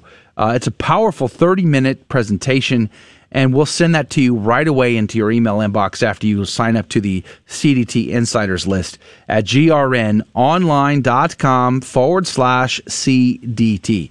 That's grnonline.com forward slash CDT. Good morning to you, Janelle. Good morning, Joe. Any good news yes, to share have, today? Yes, we have good news. We have good news. No, um, I think you're lying. There's, what? There's no good news. Oh, well. Uh, is there? I mean, yes, there is good news. There all is good well, news. Praise be to God. Praise be to God. Uh, Baratus is good news. They've yes. sponsored our game show. That's coming up. Yes, I, I, I would recommend them. Ten out of ten. Their 10 art is 10. wonderful. Wow. Um, it's it's a little. It has a little bit of a modern take on it, but it still has very, I guess, traditional roots in it, which I appreciate. Praise be to God. Um, so they will be sponsoring our game show. They're underwriting our game show, and they're providing this week's prize, which is a graphic T-shirt as well as a couple stickers from their store line. So I'm very excited. Okay. Um, well, speaking of attentive trad, uh, Adrian Fonseca is here on the ones and twos. Good morning to you, Adrian. Yeah, it's good to be here. And you know, I used to, I actually follow uh, Baratus on Instagram, and I have to say, I actually really like their art. It is kind of a modern take on it, but uh, considering it's, it's not, he's not making like icons or anything there, uh, so I think it's perfectly okay and really cool. We should get an iconographer on now that we're thinking about it. Be I've been kind of- looking at them yesterday, so I think I'm on fun that. to do. To talk about iconography and and uh, those that would make iconography. That'd be kind of fun. I of know just the guy. You know just the guy. Mm-hmm. Well, praise be to God. We ought to book him. Uh, and we're going to have a great hour this hour, and we're grateful to you, dear listener, for being a part of it. So we have breaking news and stories, all good news in this hour. We try to we try to keep it upbeat and positive in our second hour of our program. Plus, we have Saint of the Day, Gospel of the Day, a little reflection, and then, of course, our game show. And if you would like to play, possibly win the prize from Baratus, well, all you need to do is be our first caller, and you can jump on the line early if you want to and just hold. Uh, you can find the phone number on our website, grnonline.com forward slash CDT, and just scroll down. You'll be able to see where I put the phone number, the rules of the game, how it all works, plus sponsor links. All of it's there at grnonline.com forward slash CDT. Let's pray for your intentions and let's get started. In the name of the Father, the Son, and the Holy Ghost, amen. Remember, O most gracious Virgin Mary, that never was it known that anyone who fled to thy protection, implored thy help, or sought thine intercession was left unaided. Inspired by this confidence, I fly unto thee, O Virgin of Virgins, my mother. To thee do I come, before thee I stand sinful and sorrowful. O Mother of the Word incarnate, despise not my petitions, but in thy mercy hear and answer me. Amen. In the name of the Father, Son, and the Holy Ghost. And now the good news with Janelle Lay. Sacred Heart of Jesus statue outside North Carolina Parish restored after vandalism. Mother Cabrini's order celebrates 75th anniversary of her canonization. Reported by the National Catholic Register, Pope grants July 25th plenary indulgence and tells Catholics honor your grandparents that day. Pope Francis has established the World Day of Grandparents and the Elderly to be celebrated every year on the fourth Sunday of July. With Catholics present in almost every country, the, the commem- commemoration should be 11, making fitting appreciation for grandparents rise across the globe. The first adver- observance will take place July 25th this year. In his message in preparation for the day, Pope Francis said he was moved to establish it not just because of the importance of grandparents and the elderly, a theme on which he has often spoken, but particularly because of the neglect and isolation so many grandparents and seniors experienced as a result of the COVID 19 pandemic. When travel restrictions, nursing home policies, and fear for their safety prevented their being visited and embraced by their loved ones. To incentivize the day, he has permitted the granting of a plenary indulgence under the usual conditions for all those who participate in liturgical celebrations observing it, those who unite themselves spiritually to those celebrations if they are unable to leave their homes, and those who visit in person or virtually their grandparents or elderly brothers and sisters in need. The choice of the fourth Sunday of July is transparently to connect it as closely as possible to the July 25th 26th feasts of Saints Joachim and Anne, the parents of Mary and the grandparents of Jesus. This link to Jesus' family tree and salvation history suggests that everyone's genealogy and personal prehistory is part of the providential plan of God. Pope Francis, in his message, was summoning grandparents to recognize and be renewed in their sacred calling to be guardians of the connection between their family's history and salvation history and to pass on to younger generations a clear awareness of their place in the bigger picture. Speaking as an elder himself, he asked pa- grandparents and seniors, What's our vocation today at our age? It is to preserve our roots, to pass on the faith to the young, and to care for the little ones. He called grandparents and seniors to be a living memory. Keeping memory alive and sharing it with others, he stated, is a true mission for every elderly person. Memory, he added, is the foundation of life, and grandparents have a key role in establishing their grandkids securely, not only in firm filial, familial roots and stories, but also in the history of the faith. The young normally look toward the present and the future and are prone to neglect the past. Grandparents are prophets who bring the wisdom and experience of the past to guide the now and the not yet. The vocation of grandparents, he added, is linked to their vocation as apostles. Just like the Lord never goes into retirement, he stated, There is no retirement age from the work of proclaiming the gospel and handing down traditions to your grandchildren. Keeping you informed and inspired, I'm Janelle. God love you and have a good Thursday.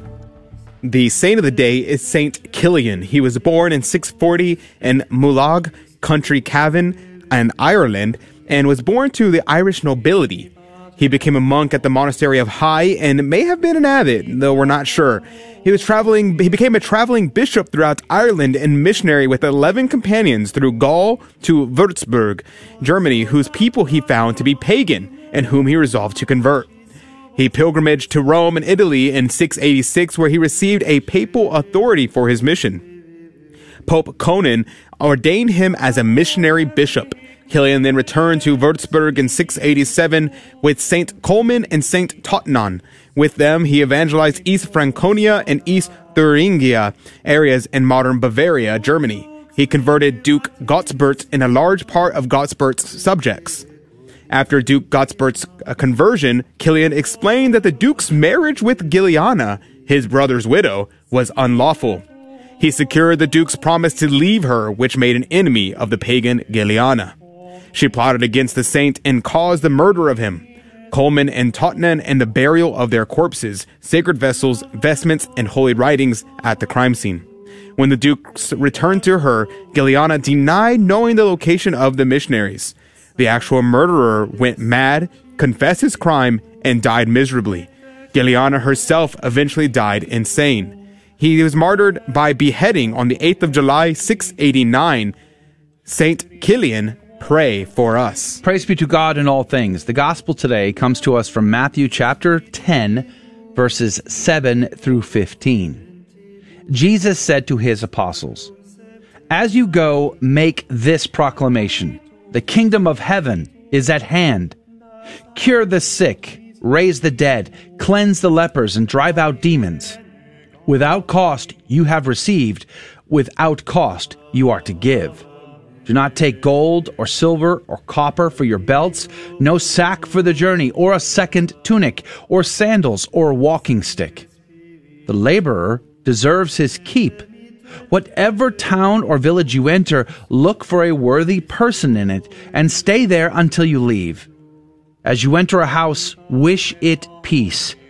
If the house is worthy, let your peace come upon it. If not, let your peace return to you. Whoever will not receive you or listen to your words, go outside that house or town and shake the dust from your feet. Amen, I say to you, it will be more tolerable for the land of Sodom and Gomorrah on that day of judgment than for that town. The Gospel of the Lord.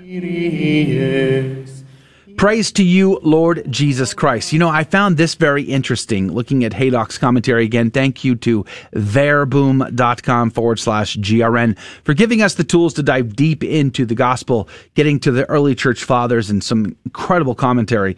Uh, but Haydock was quoting St. Jerome to talk about why would the Lord not allow them to take money with them? Right? You remember that?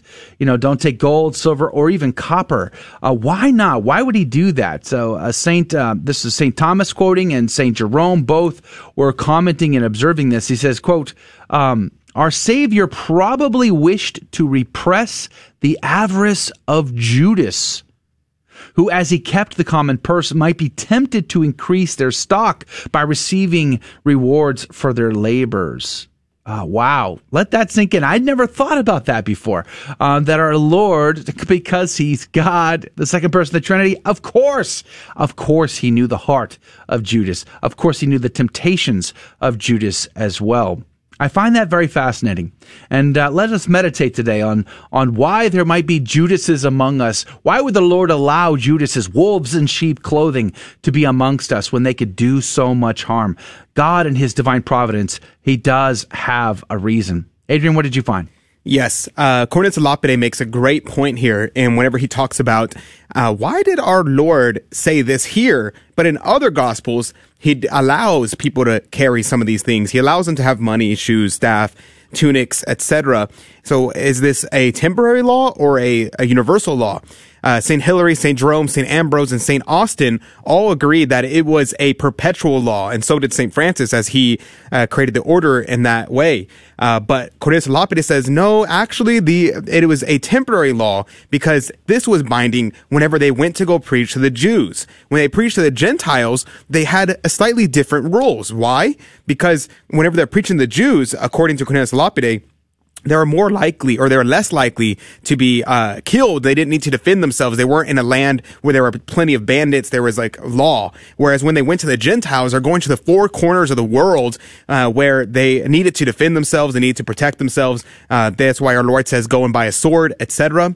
It's very important to recognize. The other thing I wanted to point out really quickly is the reference to Sodom and Gomorrah you know, Sodom and Gomorrah was horrible. It was a terrible place, and the day of judgment is going to be worse for us than that. And think of today. Our Lady Fatima said more people go to hell because of sins of the flesh than any other sin. That was in 1917. In 2021, we have kids that are looking at pornography by the age of five years old nowadays. Uh, we have people promoting pedophilia and contraception in the school system.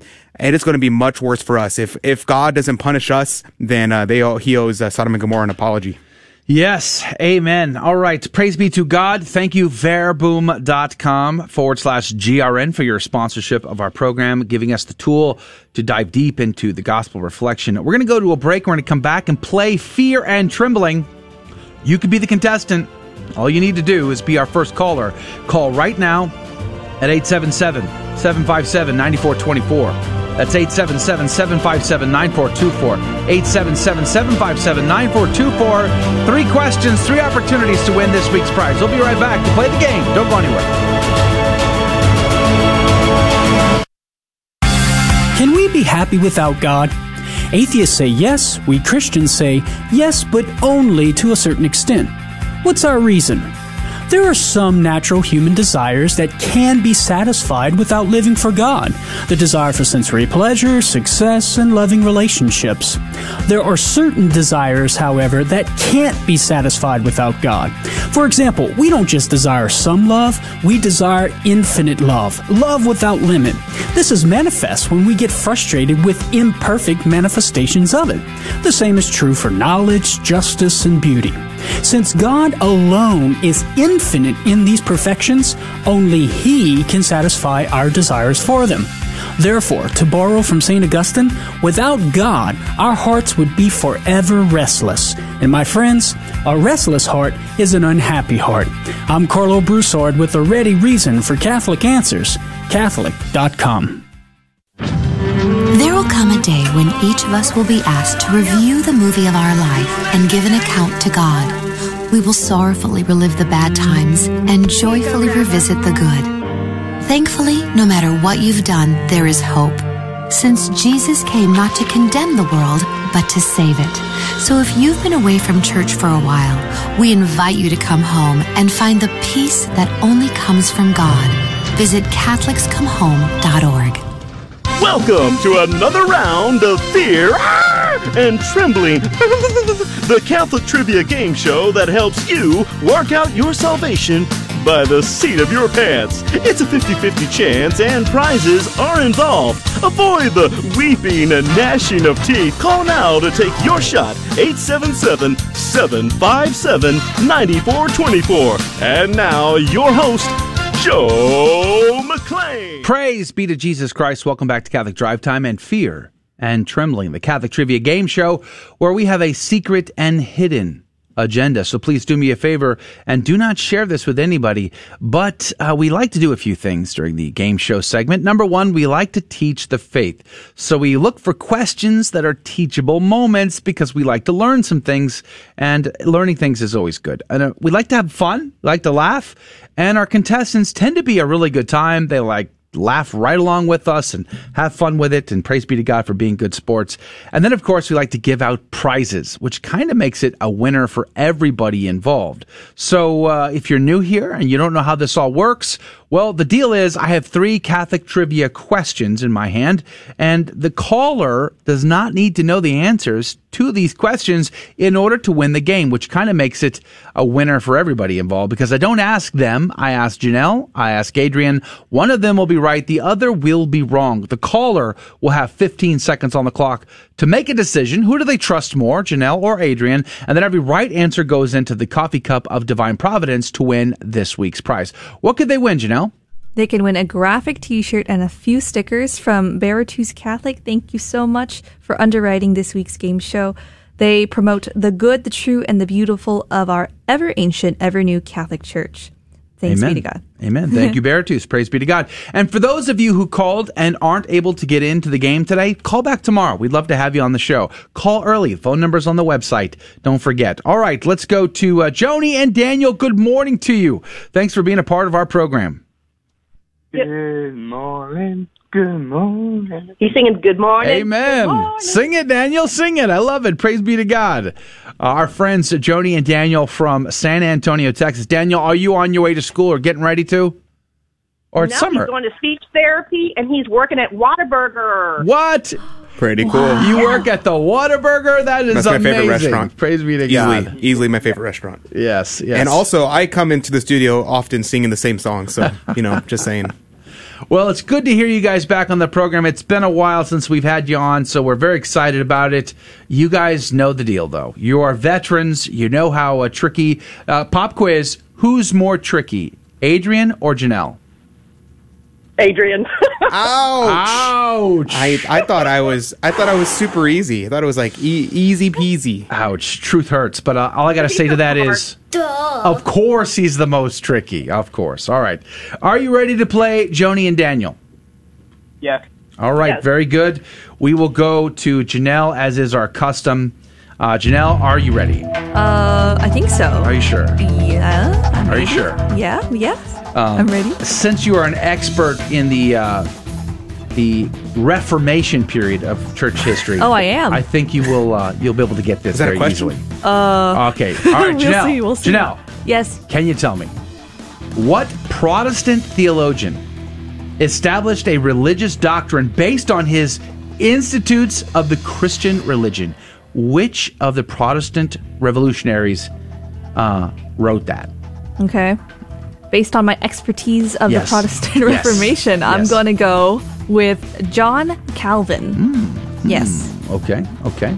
Let's see what uh, Adrian Fonseca has to say here. Adrian, can you tell me what Protestant theologian established a religious doctrine based on his Institutes of the Christian Religion? Yeah, that would be Martin Luther King Jr. I'm, s- I'm sorry, one more time. Martin Luther King Jr. Okay. Mm-hmm. Mm-hmm. Okay. So, uh, You got Daniel laughing. I, I don't know why. I mean, it seems like a good guess to me. It could be. It's reasonable. It's possible. Uh, so Adrian is on the hook for, you said Martin Luther King Jr. yes. And uh, Miss Janelle's on the hook for John Calvin. 15 seconds on the clock. Who's right? Who's wrong? Joni and Daniel, what say you? We thought this was a Catholic game show. No, Janelle. Ouch! Ouch. Not a Protestant game show. Duh! Duh! Duh. The the Institutes of the Christian Religion Uh. is was essentially a Protestant catechism Yes. uh, that John Calvin wrote, and it was the uh, it's actually the fundamentals of Reformed Protestants, uh, quote air quotes over Reformed Protestants today, and they go back to the Institutes of Christian Religion. Yes. And uh, by the way, John Calvin had his own Inquisition in Geneva. So.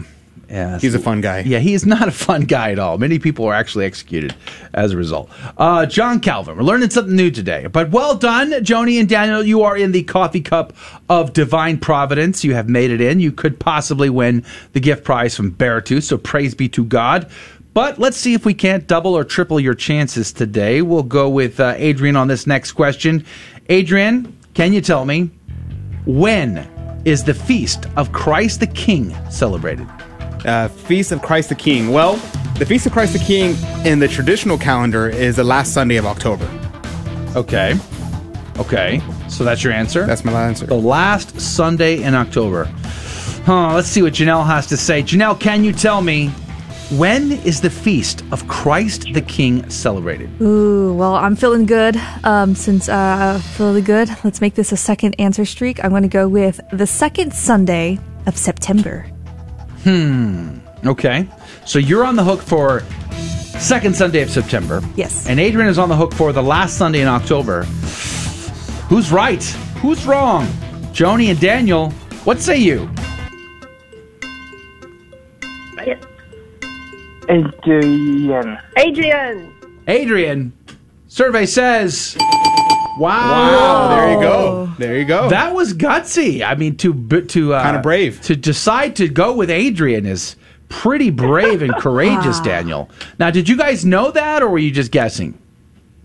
I love the Latin Mass, but uh, I think also in Novus Ordo, isn't it like the last week of the church year or the Yes. very beginning Yes. of, of Advent? Exactly. So this year, I think it's November 21st or something like that. Mm-hmm. Yeah. Certainly. It's definitely not September. Yes. yeah. It's definitely not in September. Later, yes. Earlier, no. So well done. Praise be to God. Christ the King. Uh, celebrated in October, November ish, depending on your uh, your mass. All right, well done. You're you're in for two. Praise be to God, Daniel. You're doing great. You're doing great today. Last time, uh, last question could triple your chances. And I gotta say, I think this is the easiest question of all. I don't know. I think it is. Pretty sure it is.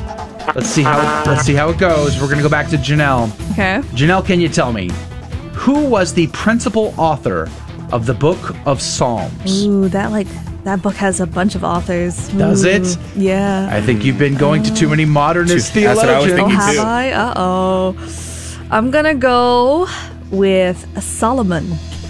Solomon? Yes, Solomon. Huh. Okay, okay. Sh- Very wise guy. Yes. Uh, yes. Let's see what Adrian has to say. Uh, Double Major Fonseca, can you tell me who is the principal author of the Book of Psalms? You know, that would be, to my recollection, King David, you know, Hmm. the singer.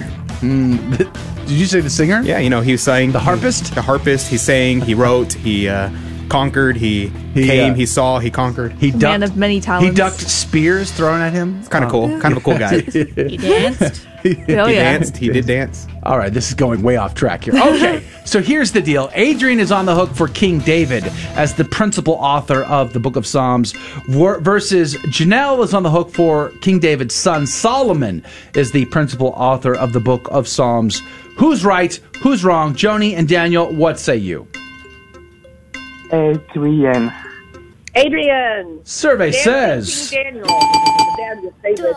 Wow. Wow. Very good. You guys did it. Praise be to God. Three Three in a row. three. You're in for three. God is so very good. Yes, in fact, King David is the principal author. And I think uh, Solomon is attributed with only the last few. I- I- Yeah. last few. Well, according to Wikipedia, it says that Wikipedia. Yeah, aye. it says it was Oh, composed by the first man. Just quote Wikipedia on Catholic Drive Time. Uh, not yet. I was about to. Oh, wow. Yeah. Wow. Yeah, Didn't most we read an article just yesterday about, About the co-founder li- yeah. of That's Wikipedia true. who That's said true. Wikipedia can't I be did trusted? read that one. yeah, the uh, the a lot of modernist theologians today will say that it was not written by David. It was written by a collection of people who we don't know who they Right. are. The priestly And, uh, source and the that- Yahweh source. Yeah, that that's that's wacky. You know, uh, Dr. Scott Hahn has an excellent resource on that subject, uh, on the, uh, his, uh, the the biblical criticism.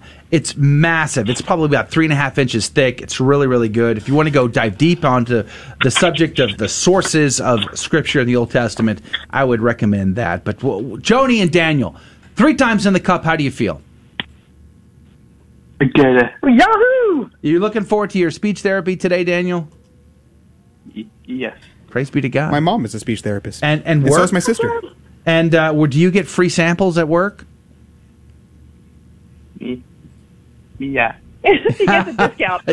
Yo, they only give you a discount. Oh, those guys, they're so cheap. Yummy. Yeah, praise be to God. Well, Joni and Daniel, God bless both of you. Thank you for playing again. We love having you on. We're going to put you on hold. We're going to make sure we have your contact information. But God bless you. Have a great day. And thank you again for being a part of our program. God bless you. God bless you. Have a great day, Daniel. All right, that is going to do it for the radio side of Catholic Drive Time. Praise be to God. That was a lot of fun. If you can join us for the after show, uh, we would love to have you. You get to drive the conversation about whatever is on your heart, your mind. You can comment about our guest, Father Robert McTeigue, or any of the subjects we brought up in the news, or just about anything else. All things are optional. Uh, we tend to uh, get a little bit of inside humor with the CDT insiders there. And of course, we like to talk about pop culture and whatever else. But join us. You can hang out right online at grnonline.com forward slash CDT, Facebook, YouTube, or Twitter as well. God love you. God bless you. We'll see you back tomorrow morning, 6 a.m. Central, 7 Eastern for Catholic Drive Time. Thank you for joining us on Your Catholic Drive Time, where it is our pleasure to keep you informed and inspired. Join us Monday through Friday at the same time, right here on your favorite Catholic radio station. Don't forget to connect with us. Just go to facebook.com forward slash Catholic Drive Time. Again, that's facebook.com forward slash Catholic Drive Time. Be sure to share more than just us today. Share Jesus with everyone you meet. Bye now, and God love you.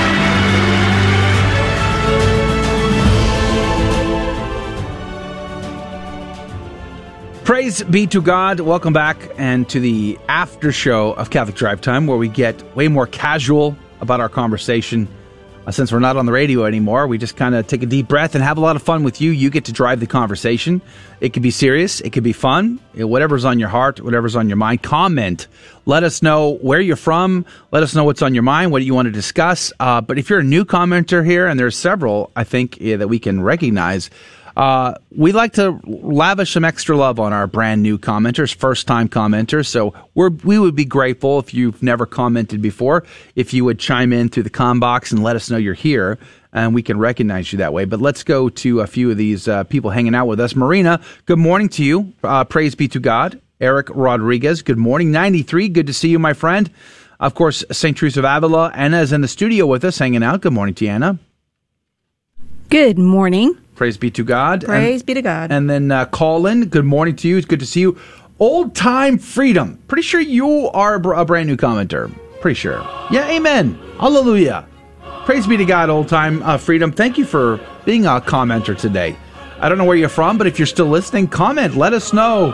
We, what part of planet Earth are you from? We'd love to know. But he says, great points, Father McTeigue. Yes, he was a great guest. I agree. Mike K. Good morning to you, Mike K. Uh, He's uh, he's working. He's only half listening today, but we're very grateful he's listening all the same. Praise be to Jesus Christ. Let's see here. Uh, Tim from Brazil. Um, we uh, welcome to the program, Tim from Brazil. Brand new commenter, I think. Praise be to God. Good to see you here. God bless you and God love you. We're very grateful for our first time commenters. Thank you for doing it. Yes, I agree. Hallelujah. Praise be to God. Jeff Burrier, good morning to you. Uh, says, How was your birthday, Joe? Well, uh, we don't talk about birth- my birthday anyway. We talk about your birthday. I'm happy to do that. But my birthday, eh, not so much. Um, let's see, who else on Facebook side? Patty was here, of course. Buddy, good morning to you, buddy. Uh, one of our regular friends of the show, Jesus Robles. I got to tell you, one thing it did. There was several things yesterday about the birthday that were great. My kids, me making cards, and my daughter painting me uh, a beautiful image of the Sacred Heart of Jesus, which I'm hanging on my on my studio at the house. Uh, but um, also, my friend Jesus Robles, friend of the show, brought me a relic of Saint Justin, uh, Saint Vincent Ferrer, Ooh. and mhm. uh, so we got to spend some time with Saint Vincent Ferrer yesterday. That was pretty amazing. Praise be to God for that. Uh, let's see. Elizabeth, good morning to you. And Maureen, good morning to you. Don, good morning to you. Praise be to God. Good to see you guys here. Susan Weber, Lori, good morning to you. Lori's got a birthday coming up tomorrow. Gloria, uh, good to see you again. Praise be to God. Joaquin, thanks for chiming in again today. It's always good to have you on the program. Nicola, good morning to you. Thanks for hanging out with Elizabeth us. from Kenya is watching, which is Kenya, super that's awesome. amazing. I think she might be the furthest person. Is that That's further than watching. Australia? I don't know. Depends I'm on the not direction. sure. Depends on which direction you yeah, go. d- which direction? Do you go east? Do you go west to get there? I think that matters. Whichever direction makes her the furthest, that's the one. Whichever Congratulations, direction Elizabeth. Makes her the furthest. Amen to that. Yeah, praise be to God. Good Uh, morning, Leticia Ramirez on yeah. YouTube. Yeah, good morning. Good morning. Um, what else is going on here? Praise be to God. So, what's on your mind? What do you guys want to talk about today? What's uh, what's what's going down here? Uh, lots of new people. Yeah, we'd like to see the new. The Other new than listeners. homosexuals taking over the world. Um, that's Buddy always, that's a common topic. We talk about it all the time. Good grief. They're Buddy not Canine. taking over. They're trying to. Yeah. Mm, I don't know. Buddy, Buddy says St. Thomas mentions that if a body part is bad for the body, it is cut off. Well, St. Paul um, talked about that. Or actually, our Lord and Savior Jesus Christ in the gospel, if your right hand causes you to sin, cut it off. Why does the church not follow this teaching when it comes to the cancer of homosexuality? Well, uh, you know, this What do is, you mean by cut it off? Um, what? I, ju- I was just asking. well, it was a good show. God bless y'all. Have a great day. I, What I was literally, I'm just, I'm asking, uh, buddy. What do Yeah. you mean by cut off? Like the I said, uh, why don't they when get it rid comes of to, it? to it. Like put, put a stop to it. Like what? Just why, get rid of it Why are you reading into that more than you need to be? He doesn't mean and physically we're moving chopping it on. off. It's referring to, and we're moving like- on. Awkward. Well, no, because like the Saint Thomas talks about why we would, um, and uh, he talks about how we there's heretics, and heretics uh, can be burned at the stake. Why? Because they need to be cut off lest they do more damage to others. Because those who kill, if we put murderers to death, then how much more people who not murder just the body but murder the soul and eternal damnation? How much more should they be? So, what do you mean by like, Well, uh, what are you referring to specifically? The last time the church uh, did that, it had state sponsorship in the process because it, it judged and then handed them over to secular authorities, and secular authorities carried out judgment. That is not going to happen anymore. So those days are all long gone. But uh, Monica Cortez, good morning to you. Um, but I think that the bigger question is, um, why like yeah like why why it seems weird to a lot of lay folk to go okay you, you see these intrinsic evils. You see these grave concerns these sort of infiltration of certain uh, lobbyists within the church and we do we don't do it seems like we're not doing anything. Why is that? I think that's a legitimate question. What why don't why do the bishops seem to take a, such a soft pastoral approach so to speak to things that we know are in, intrinsically bad for human persons. They're bad for the people who espouse them. They're bad for the people who be who will be impressed by them. They will be bad for those that are suffering through the scandal. They're just bad all the way around. There's no upside to them. Why tolerate them at all? Why not, as uh, uh, Bishop Tobin said in his tweet today, might be better for them to not be in the church at all. Um, which I, I'm not sure that was the best worded Hmm. tweet ever, but yeah, I think if he just took out the word "it's okay," it would have been fine. But the fact that he said "it's okay" is the only is the thing I quibble with. I think it's going towards the lukewarm analogy, how Christ would rather one be hot or cold rather than lukewarm. Um, but yes, it's it is a problem. Uh, I think a lot of people um, have disagree lots of disagreements on. It's like why isn't anyone doing anything?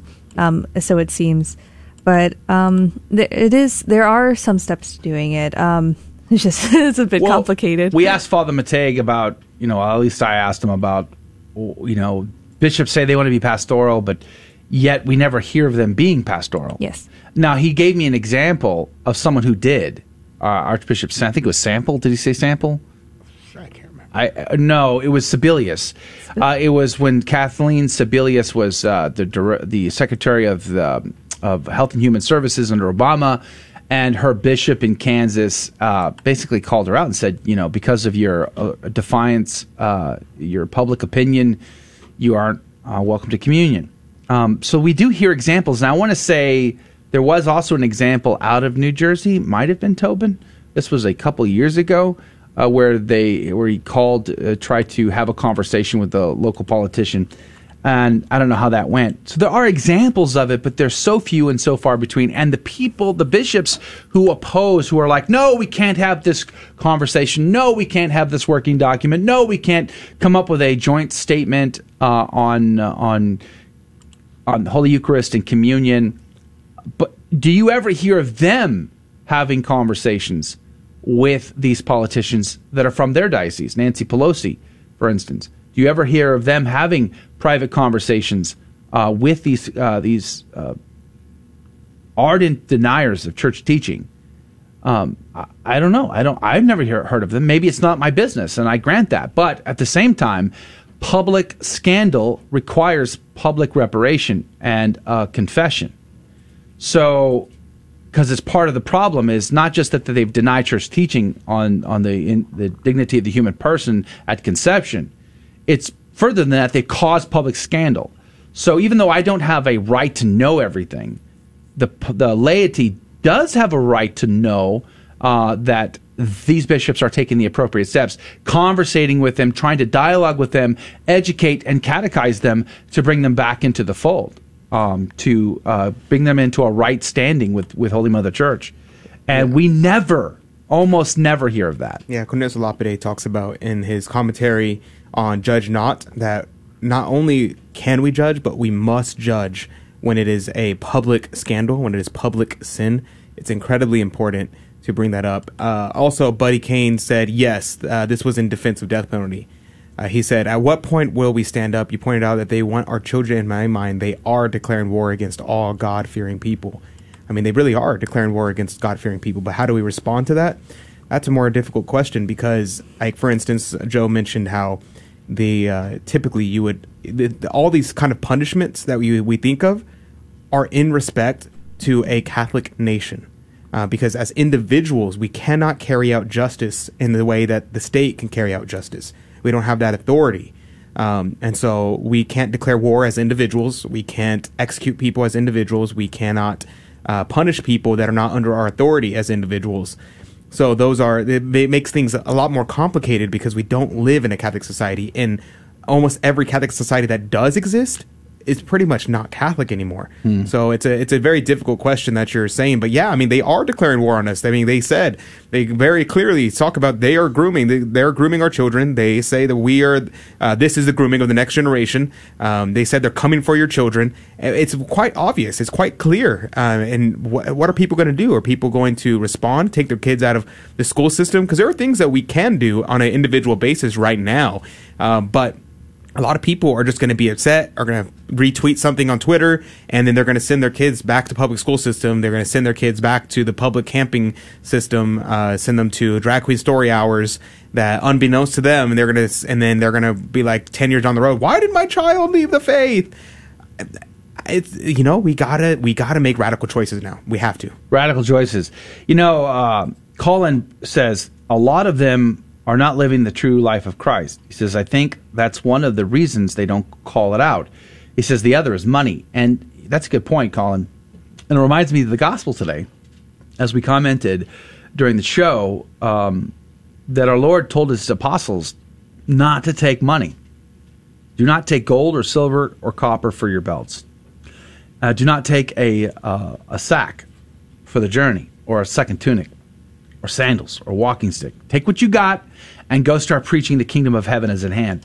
You know, and as I said when I went through the, the commentary on the gospel today, looking at St. Jerome and, and St. Thomas Aquinas also commenting on it, but St. Jerome saying, eh, you know, it's very good chance that our Lord gave them this, this requirement to not take money because of the temptations that Judas was facing, the temptations over money. Uh, let that sink in about our bishops today and how uh, we take money from you know from certain entities, federal and otherwise, because we want to bring about a good, a good in social justice and some of our programming, or schools, or or what have you.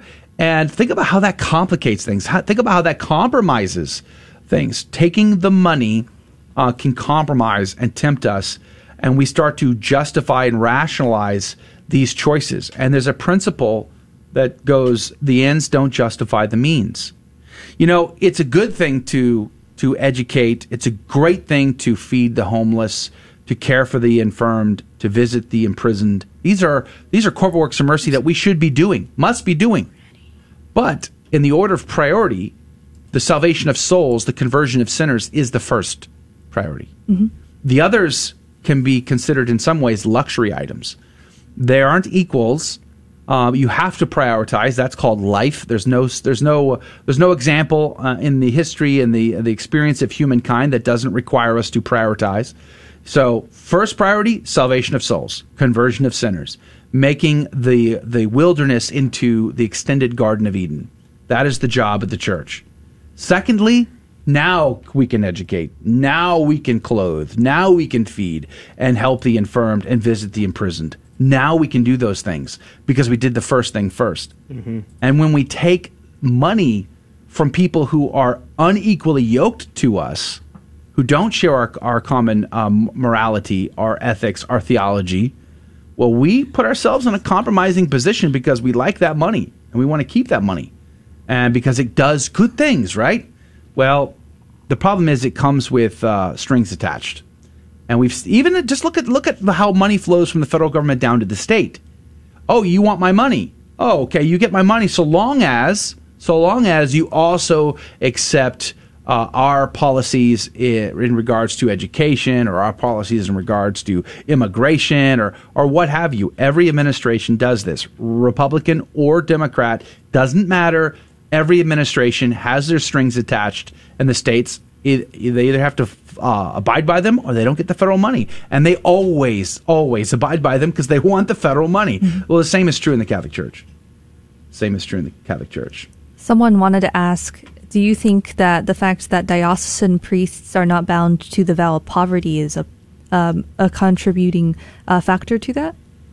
Nah, I don't think so because uh, the vow of poverty for the uh, they so diocesan priests technically don't take a vow of poverty, but it's implicit in the fact that they take vows to their local bishop, and under that vow uh, is poverty, chastity, and obedience. This falls under there because they don't take poverty, chastity; they only take obedience to their bishop.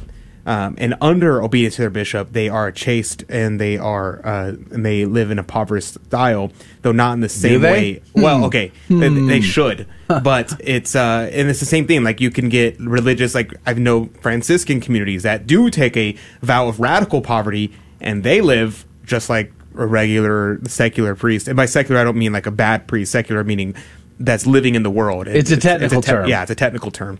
Um, and the um, and so like I know Franciscans who te- they technically make a vow of radical poverty, yet they live like a regular priest.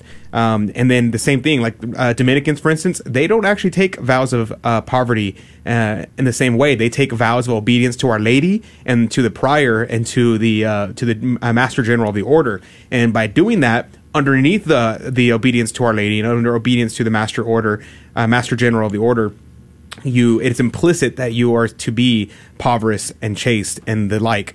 Um, in fact, uh, and this side note, Dominicans were the first community to take vows of obedience directly to Our Lady, uh, but that's not here nor there. So no, I don't think it'll solve anything because people disobey their vows all the time. They're going to be like, well, I mean, technically I'm impoverished because you know I'm only making X amount of money. You know, it's uh, it, it always becomes down to a technical term, and uh, don't, they don't. They don't pay anything. mortgage. Right. Um, you know, there's a lot of stuff that they're not paying for. They get fed quite well. You know, I got I got myself into a little bit of an awkward situation years and years ago, where I was giving. I was brought to California to do a parish mission, um, to to to to husbands and wives, and um, so I was doing this three day mission at the parish and giving these talks, and I was staying at the rectory, which I felt kind of awkward, you know, but it was a way to keep the cost down of the trip, and I was happy to do it. But it felt a little weird being amongst uh, the priests there and not being one.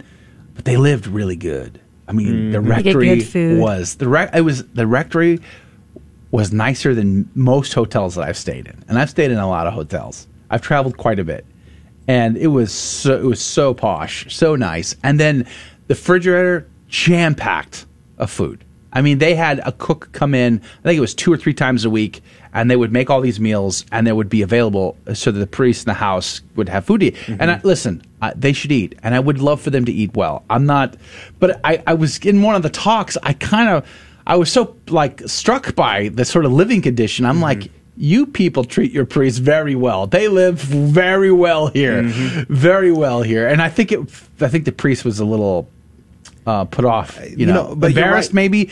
But I mean, the parish. They really treat their their their priests very well there, and that's true for a lot of parishes. It's also not true for many, many, many more parishes.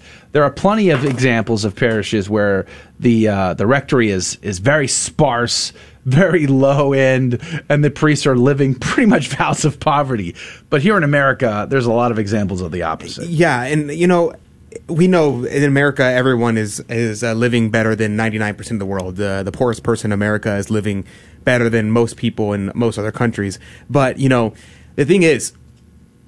So, and when I was a novice with the Dominicans, and I know mean no disrespect to the to the Dominicans, um, but we were reading through Saint Dominic's uh, rules and how the the lives of the brethren and the way that they lived and the requirements, the standards that were held.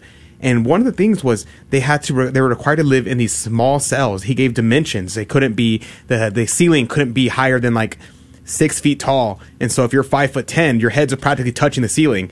Um, and the uh, all these rules actually I think it was shorter than six feet tall because people were short back then. So I think it was like five foot something. Um, but it, it's like the they have these very strict standards of what you're allowed to do, what you're allowed to eat, what you're not allowed to eat. Very strict standards and. Uh, and it's kind of like, oh, that's so cool. Back, you know, back in the good old days. Anyway, we're not doing that. That's not something we do. Uh, we, one of the other things was he talked about how the uh, the friars should only uh, should only shower I think like once a week and they because uh, showering or bathing was a luxury um, and it's like no we were we were showering every single day. Um, they like had all these requirements for life and living and uh, these standards and it's completely thrown out. No one no one follows these anymore and that's why you see resurgences of communities that are uh, called like strict observance to the to the rule uh, so, like the Carmelites in uh, Wisconsin, for instance, they are strict uh, adherents to the rule of, of Mount Carmel. Uh, the Benedictines in Oklahoma, the Benedictines, I think, in New Mexico, I think, uh, they're very strict observance of the Benedictine life, of the Carmelite life, because it, it really it happens and it happens often. You would you'd be surprised. You see, there's been reformations that have happened uh, in, in in religious communities over and over again because there's a there's a tendency to become more and more lax, and it usually doesn't change until a saint comes in and demands change. So, You know, I got invited um, last year. I think it was yeah, maybe the year before. I can't recall. Uh, to join or consider joining a uh, lay organized chivalrous uh, society. I, I'm l- struggling for the proper terminology, but it, essentially, it's a group of uh, laymen. There might be some religious in Society there of too. Apostolic Life. Um, I don't. It's a little complicated, but at any rate, the the concept was to restore chivalry uh, amongst men, and uh, part of their requirements when they sat down with me to to tell me about it, part of the requirements was I had to, I could only take cold showers. Uh, I had to exercise at least uh, daily. Um, there was a, whole list of things that would have been pretty standard fare for uh, most religious communities, you know, a few centuries back, uh, that have, like his point you just made, uh, that have sort of fallen on the on deaf ears now.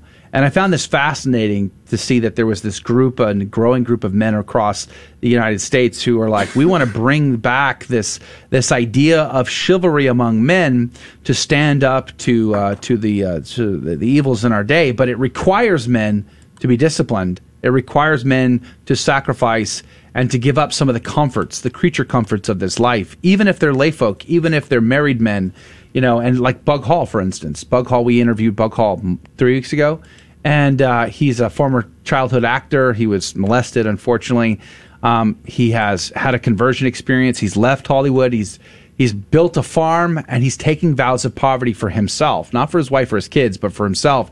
And he's writing a rule for the family to live by as if they were a religious community. It's very fascinating, uh, but it's not just. In other words, I bring this up to say, it's this isn't just for priests or bishops living posh lives.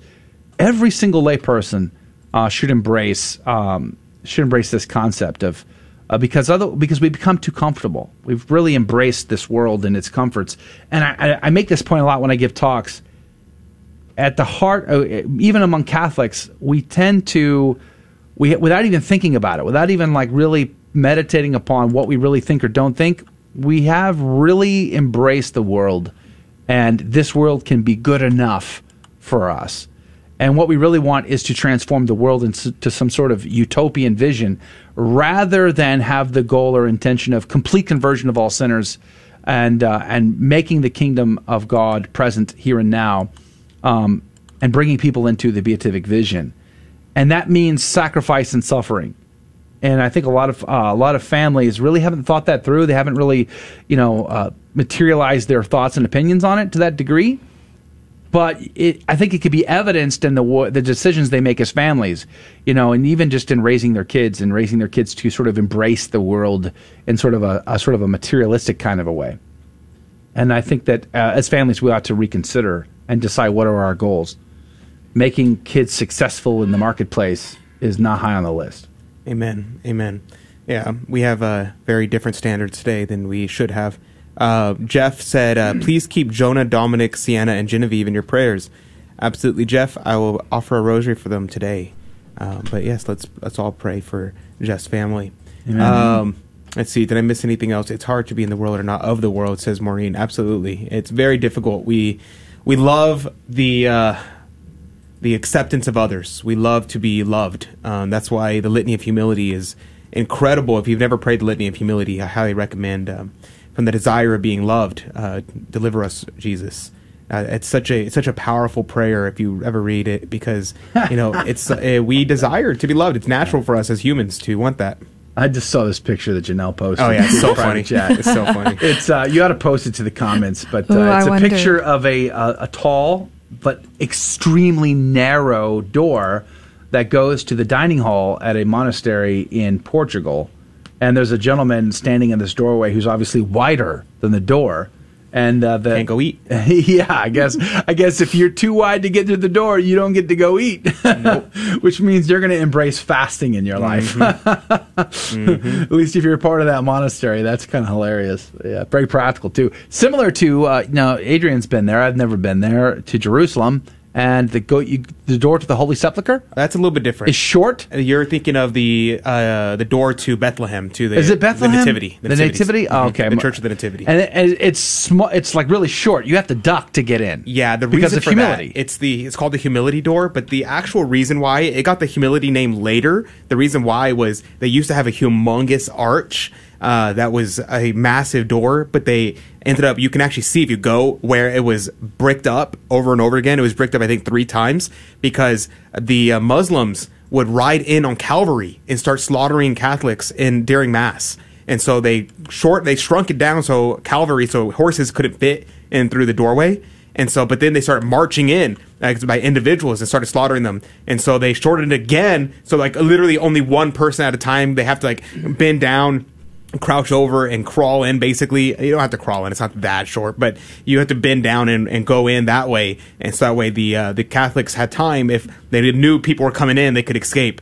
Um, and they could defend themselves versus them all just storming in. So that's actually why it happened, and it got the name the humility door later because you had to uh, humble yourself. You had to literally like crouch down and crawl in practically, and especially if you're a big person. Uh, We had a couple tall people that, that were there, and they had to almost actually crawl on the floor to get in. So absolutely, Wow. Well, I guess if you're going to go to the spot where uh, God took upon flesh and dwelt among men, humility is a good humility good is probably a good thing to start with. Anyway, praise be to God. Someday, if it be God's will, I would like to see the Holy Land. Um, Lori said if the government takes away the tax exempt status, they will have to do so for all denominations, correct? Uh, not necessarily. They could argue, you know, the Catholic Church, like the other ones, they're not being bigots, so they don't have to, they we won't take away theirs, but the Catholic Church are, they're bigots, and we don't accept them, their ideas, so they, we are stripping of them of their, um, of their tax exempt status. So it's not, not necessarily true that they will take away all denominations, uh, if they do that. Yeah, they're definitely picking and choosing anyway already. Mm-hmm. So wouldn't surprise me. Now I've heard arguments uh, from Catholics. You know that was a bigger conversation a few years back. I think during the Obama administration, we would hear that conversation come up quite a bit on social media um, about giving up the tax exempt status. And I've heard Catholics uh, on both sides of the conversation talk about the irreparable harm that would be done to uh, to the church if it did give up its tax exempt status, and of course the opposite side of the argument that says we shouldn't have, uh, we shouldn't be beholden to uh, to to uh, the federal government. It's an interesting conversation for sure, but I do believe that giving up the tax uh, exempt status, you're going to see some things change overnight. There's going to be a lot of things that would change, and some of it is not going to be fun and comfortable. That doesn't mean you still shouldn't do it. I'm just saying the reality is giving up the tax exempt status is probably going to result in the closure of many churches or schools uh, and the shrinking back of dioceses. And there can be upsides in that too. But it, it like any, like every every good thing, there's a painful process that gets to that good thing. And I really believe that would be painful, very painful for many people. But I just keep going back to what I was talking to Father McTeigue about, and that is I still just ha- I have struggled to wrap my head around why why do uh, Catholics who are so ardent against church teaching, why do they insist on remaining Catholic? Yep. When they can just have everything they want by going and being an Episcopalian or Across the street. or whatever. You know, um, there's a lot of like universalists, right? They they could literally get all their their wish list non-denominational, non-denominational, Do whatever you want. do whatever you want, and yet they they insist on keeping that title, that identity as Catholic. I loved his answer though. Like the idea, the the the pride and arrogance of wanting the church to bend, uh, to kneel to them. It's, Sounds a lot like uh, what's his name? Um, um, um, oh yeah, Satan. Remember that uh, guy? mm, I've never heard of him. Uh, Never, never. Mm-hmm, mm-hmm. Get- Look behind you, buddy. Seems- whoa, Look behind you. dang. He's the he's the guy down uh, with uh, the uh, spear to his his throat. Amen. Yeah, and at any rate, praise be to God. Has anybody ever asked somebody why have you not left the church if you do not believe what the church teaches? Or shown them the door. Because excommunication has benefits. It wakes us up, it stirs the soul, and gets us thinking about, oh, we want to repent, we want to reconcile, and come back to the church. So, punishment, time out, however you wish to call it, has uh, has benefits that the church needs to embrace that power, that opportunity, because many souls may be saved as a result. Who knows? All right, that's going to do it for today's program. Thanks for hanging out with us today. We're very grateful to you. Make sure you hit that share button. Really trying to grow our CDT YouTube channel in particular. And boy, is it an uphill battle. Let me tell you, they don't. The algorithm does not make that easy. So we're putting out new content every day on the CDT channel. Make sure you subscribe, like, and share there. God love you. God bless you. We'll see you tomorrow. Thank you for joining us on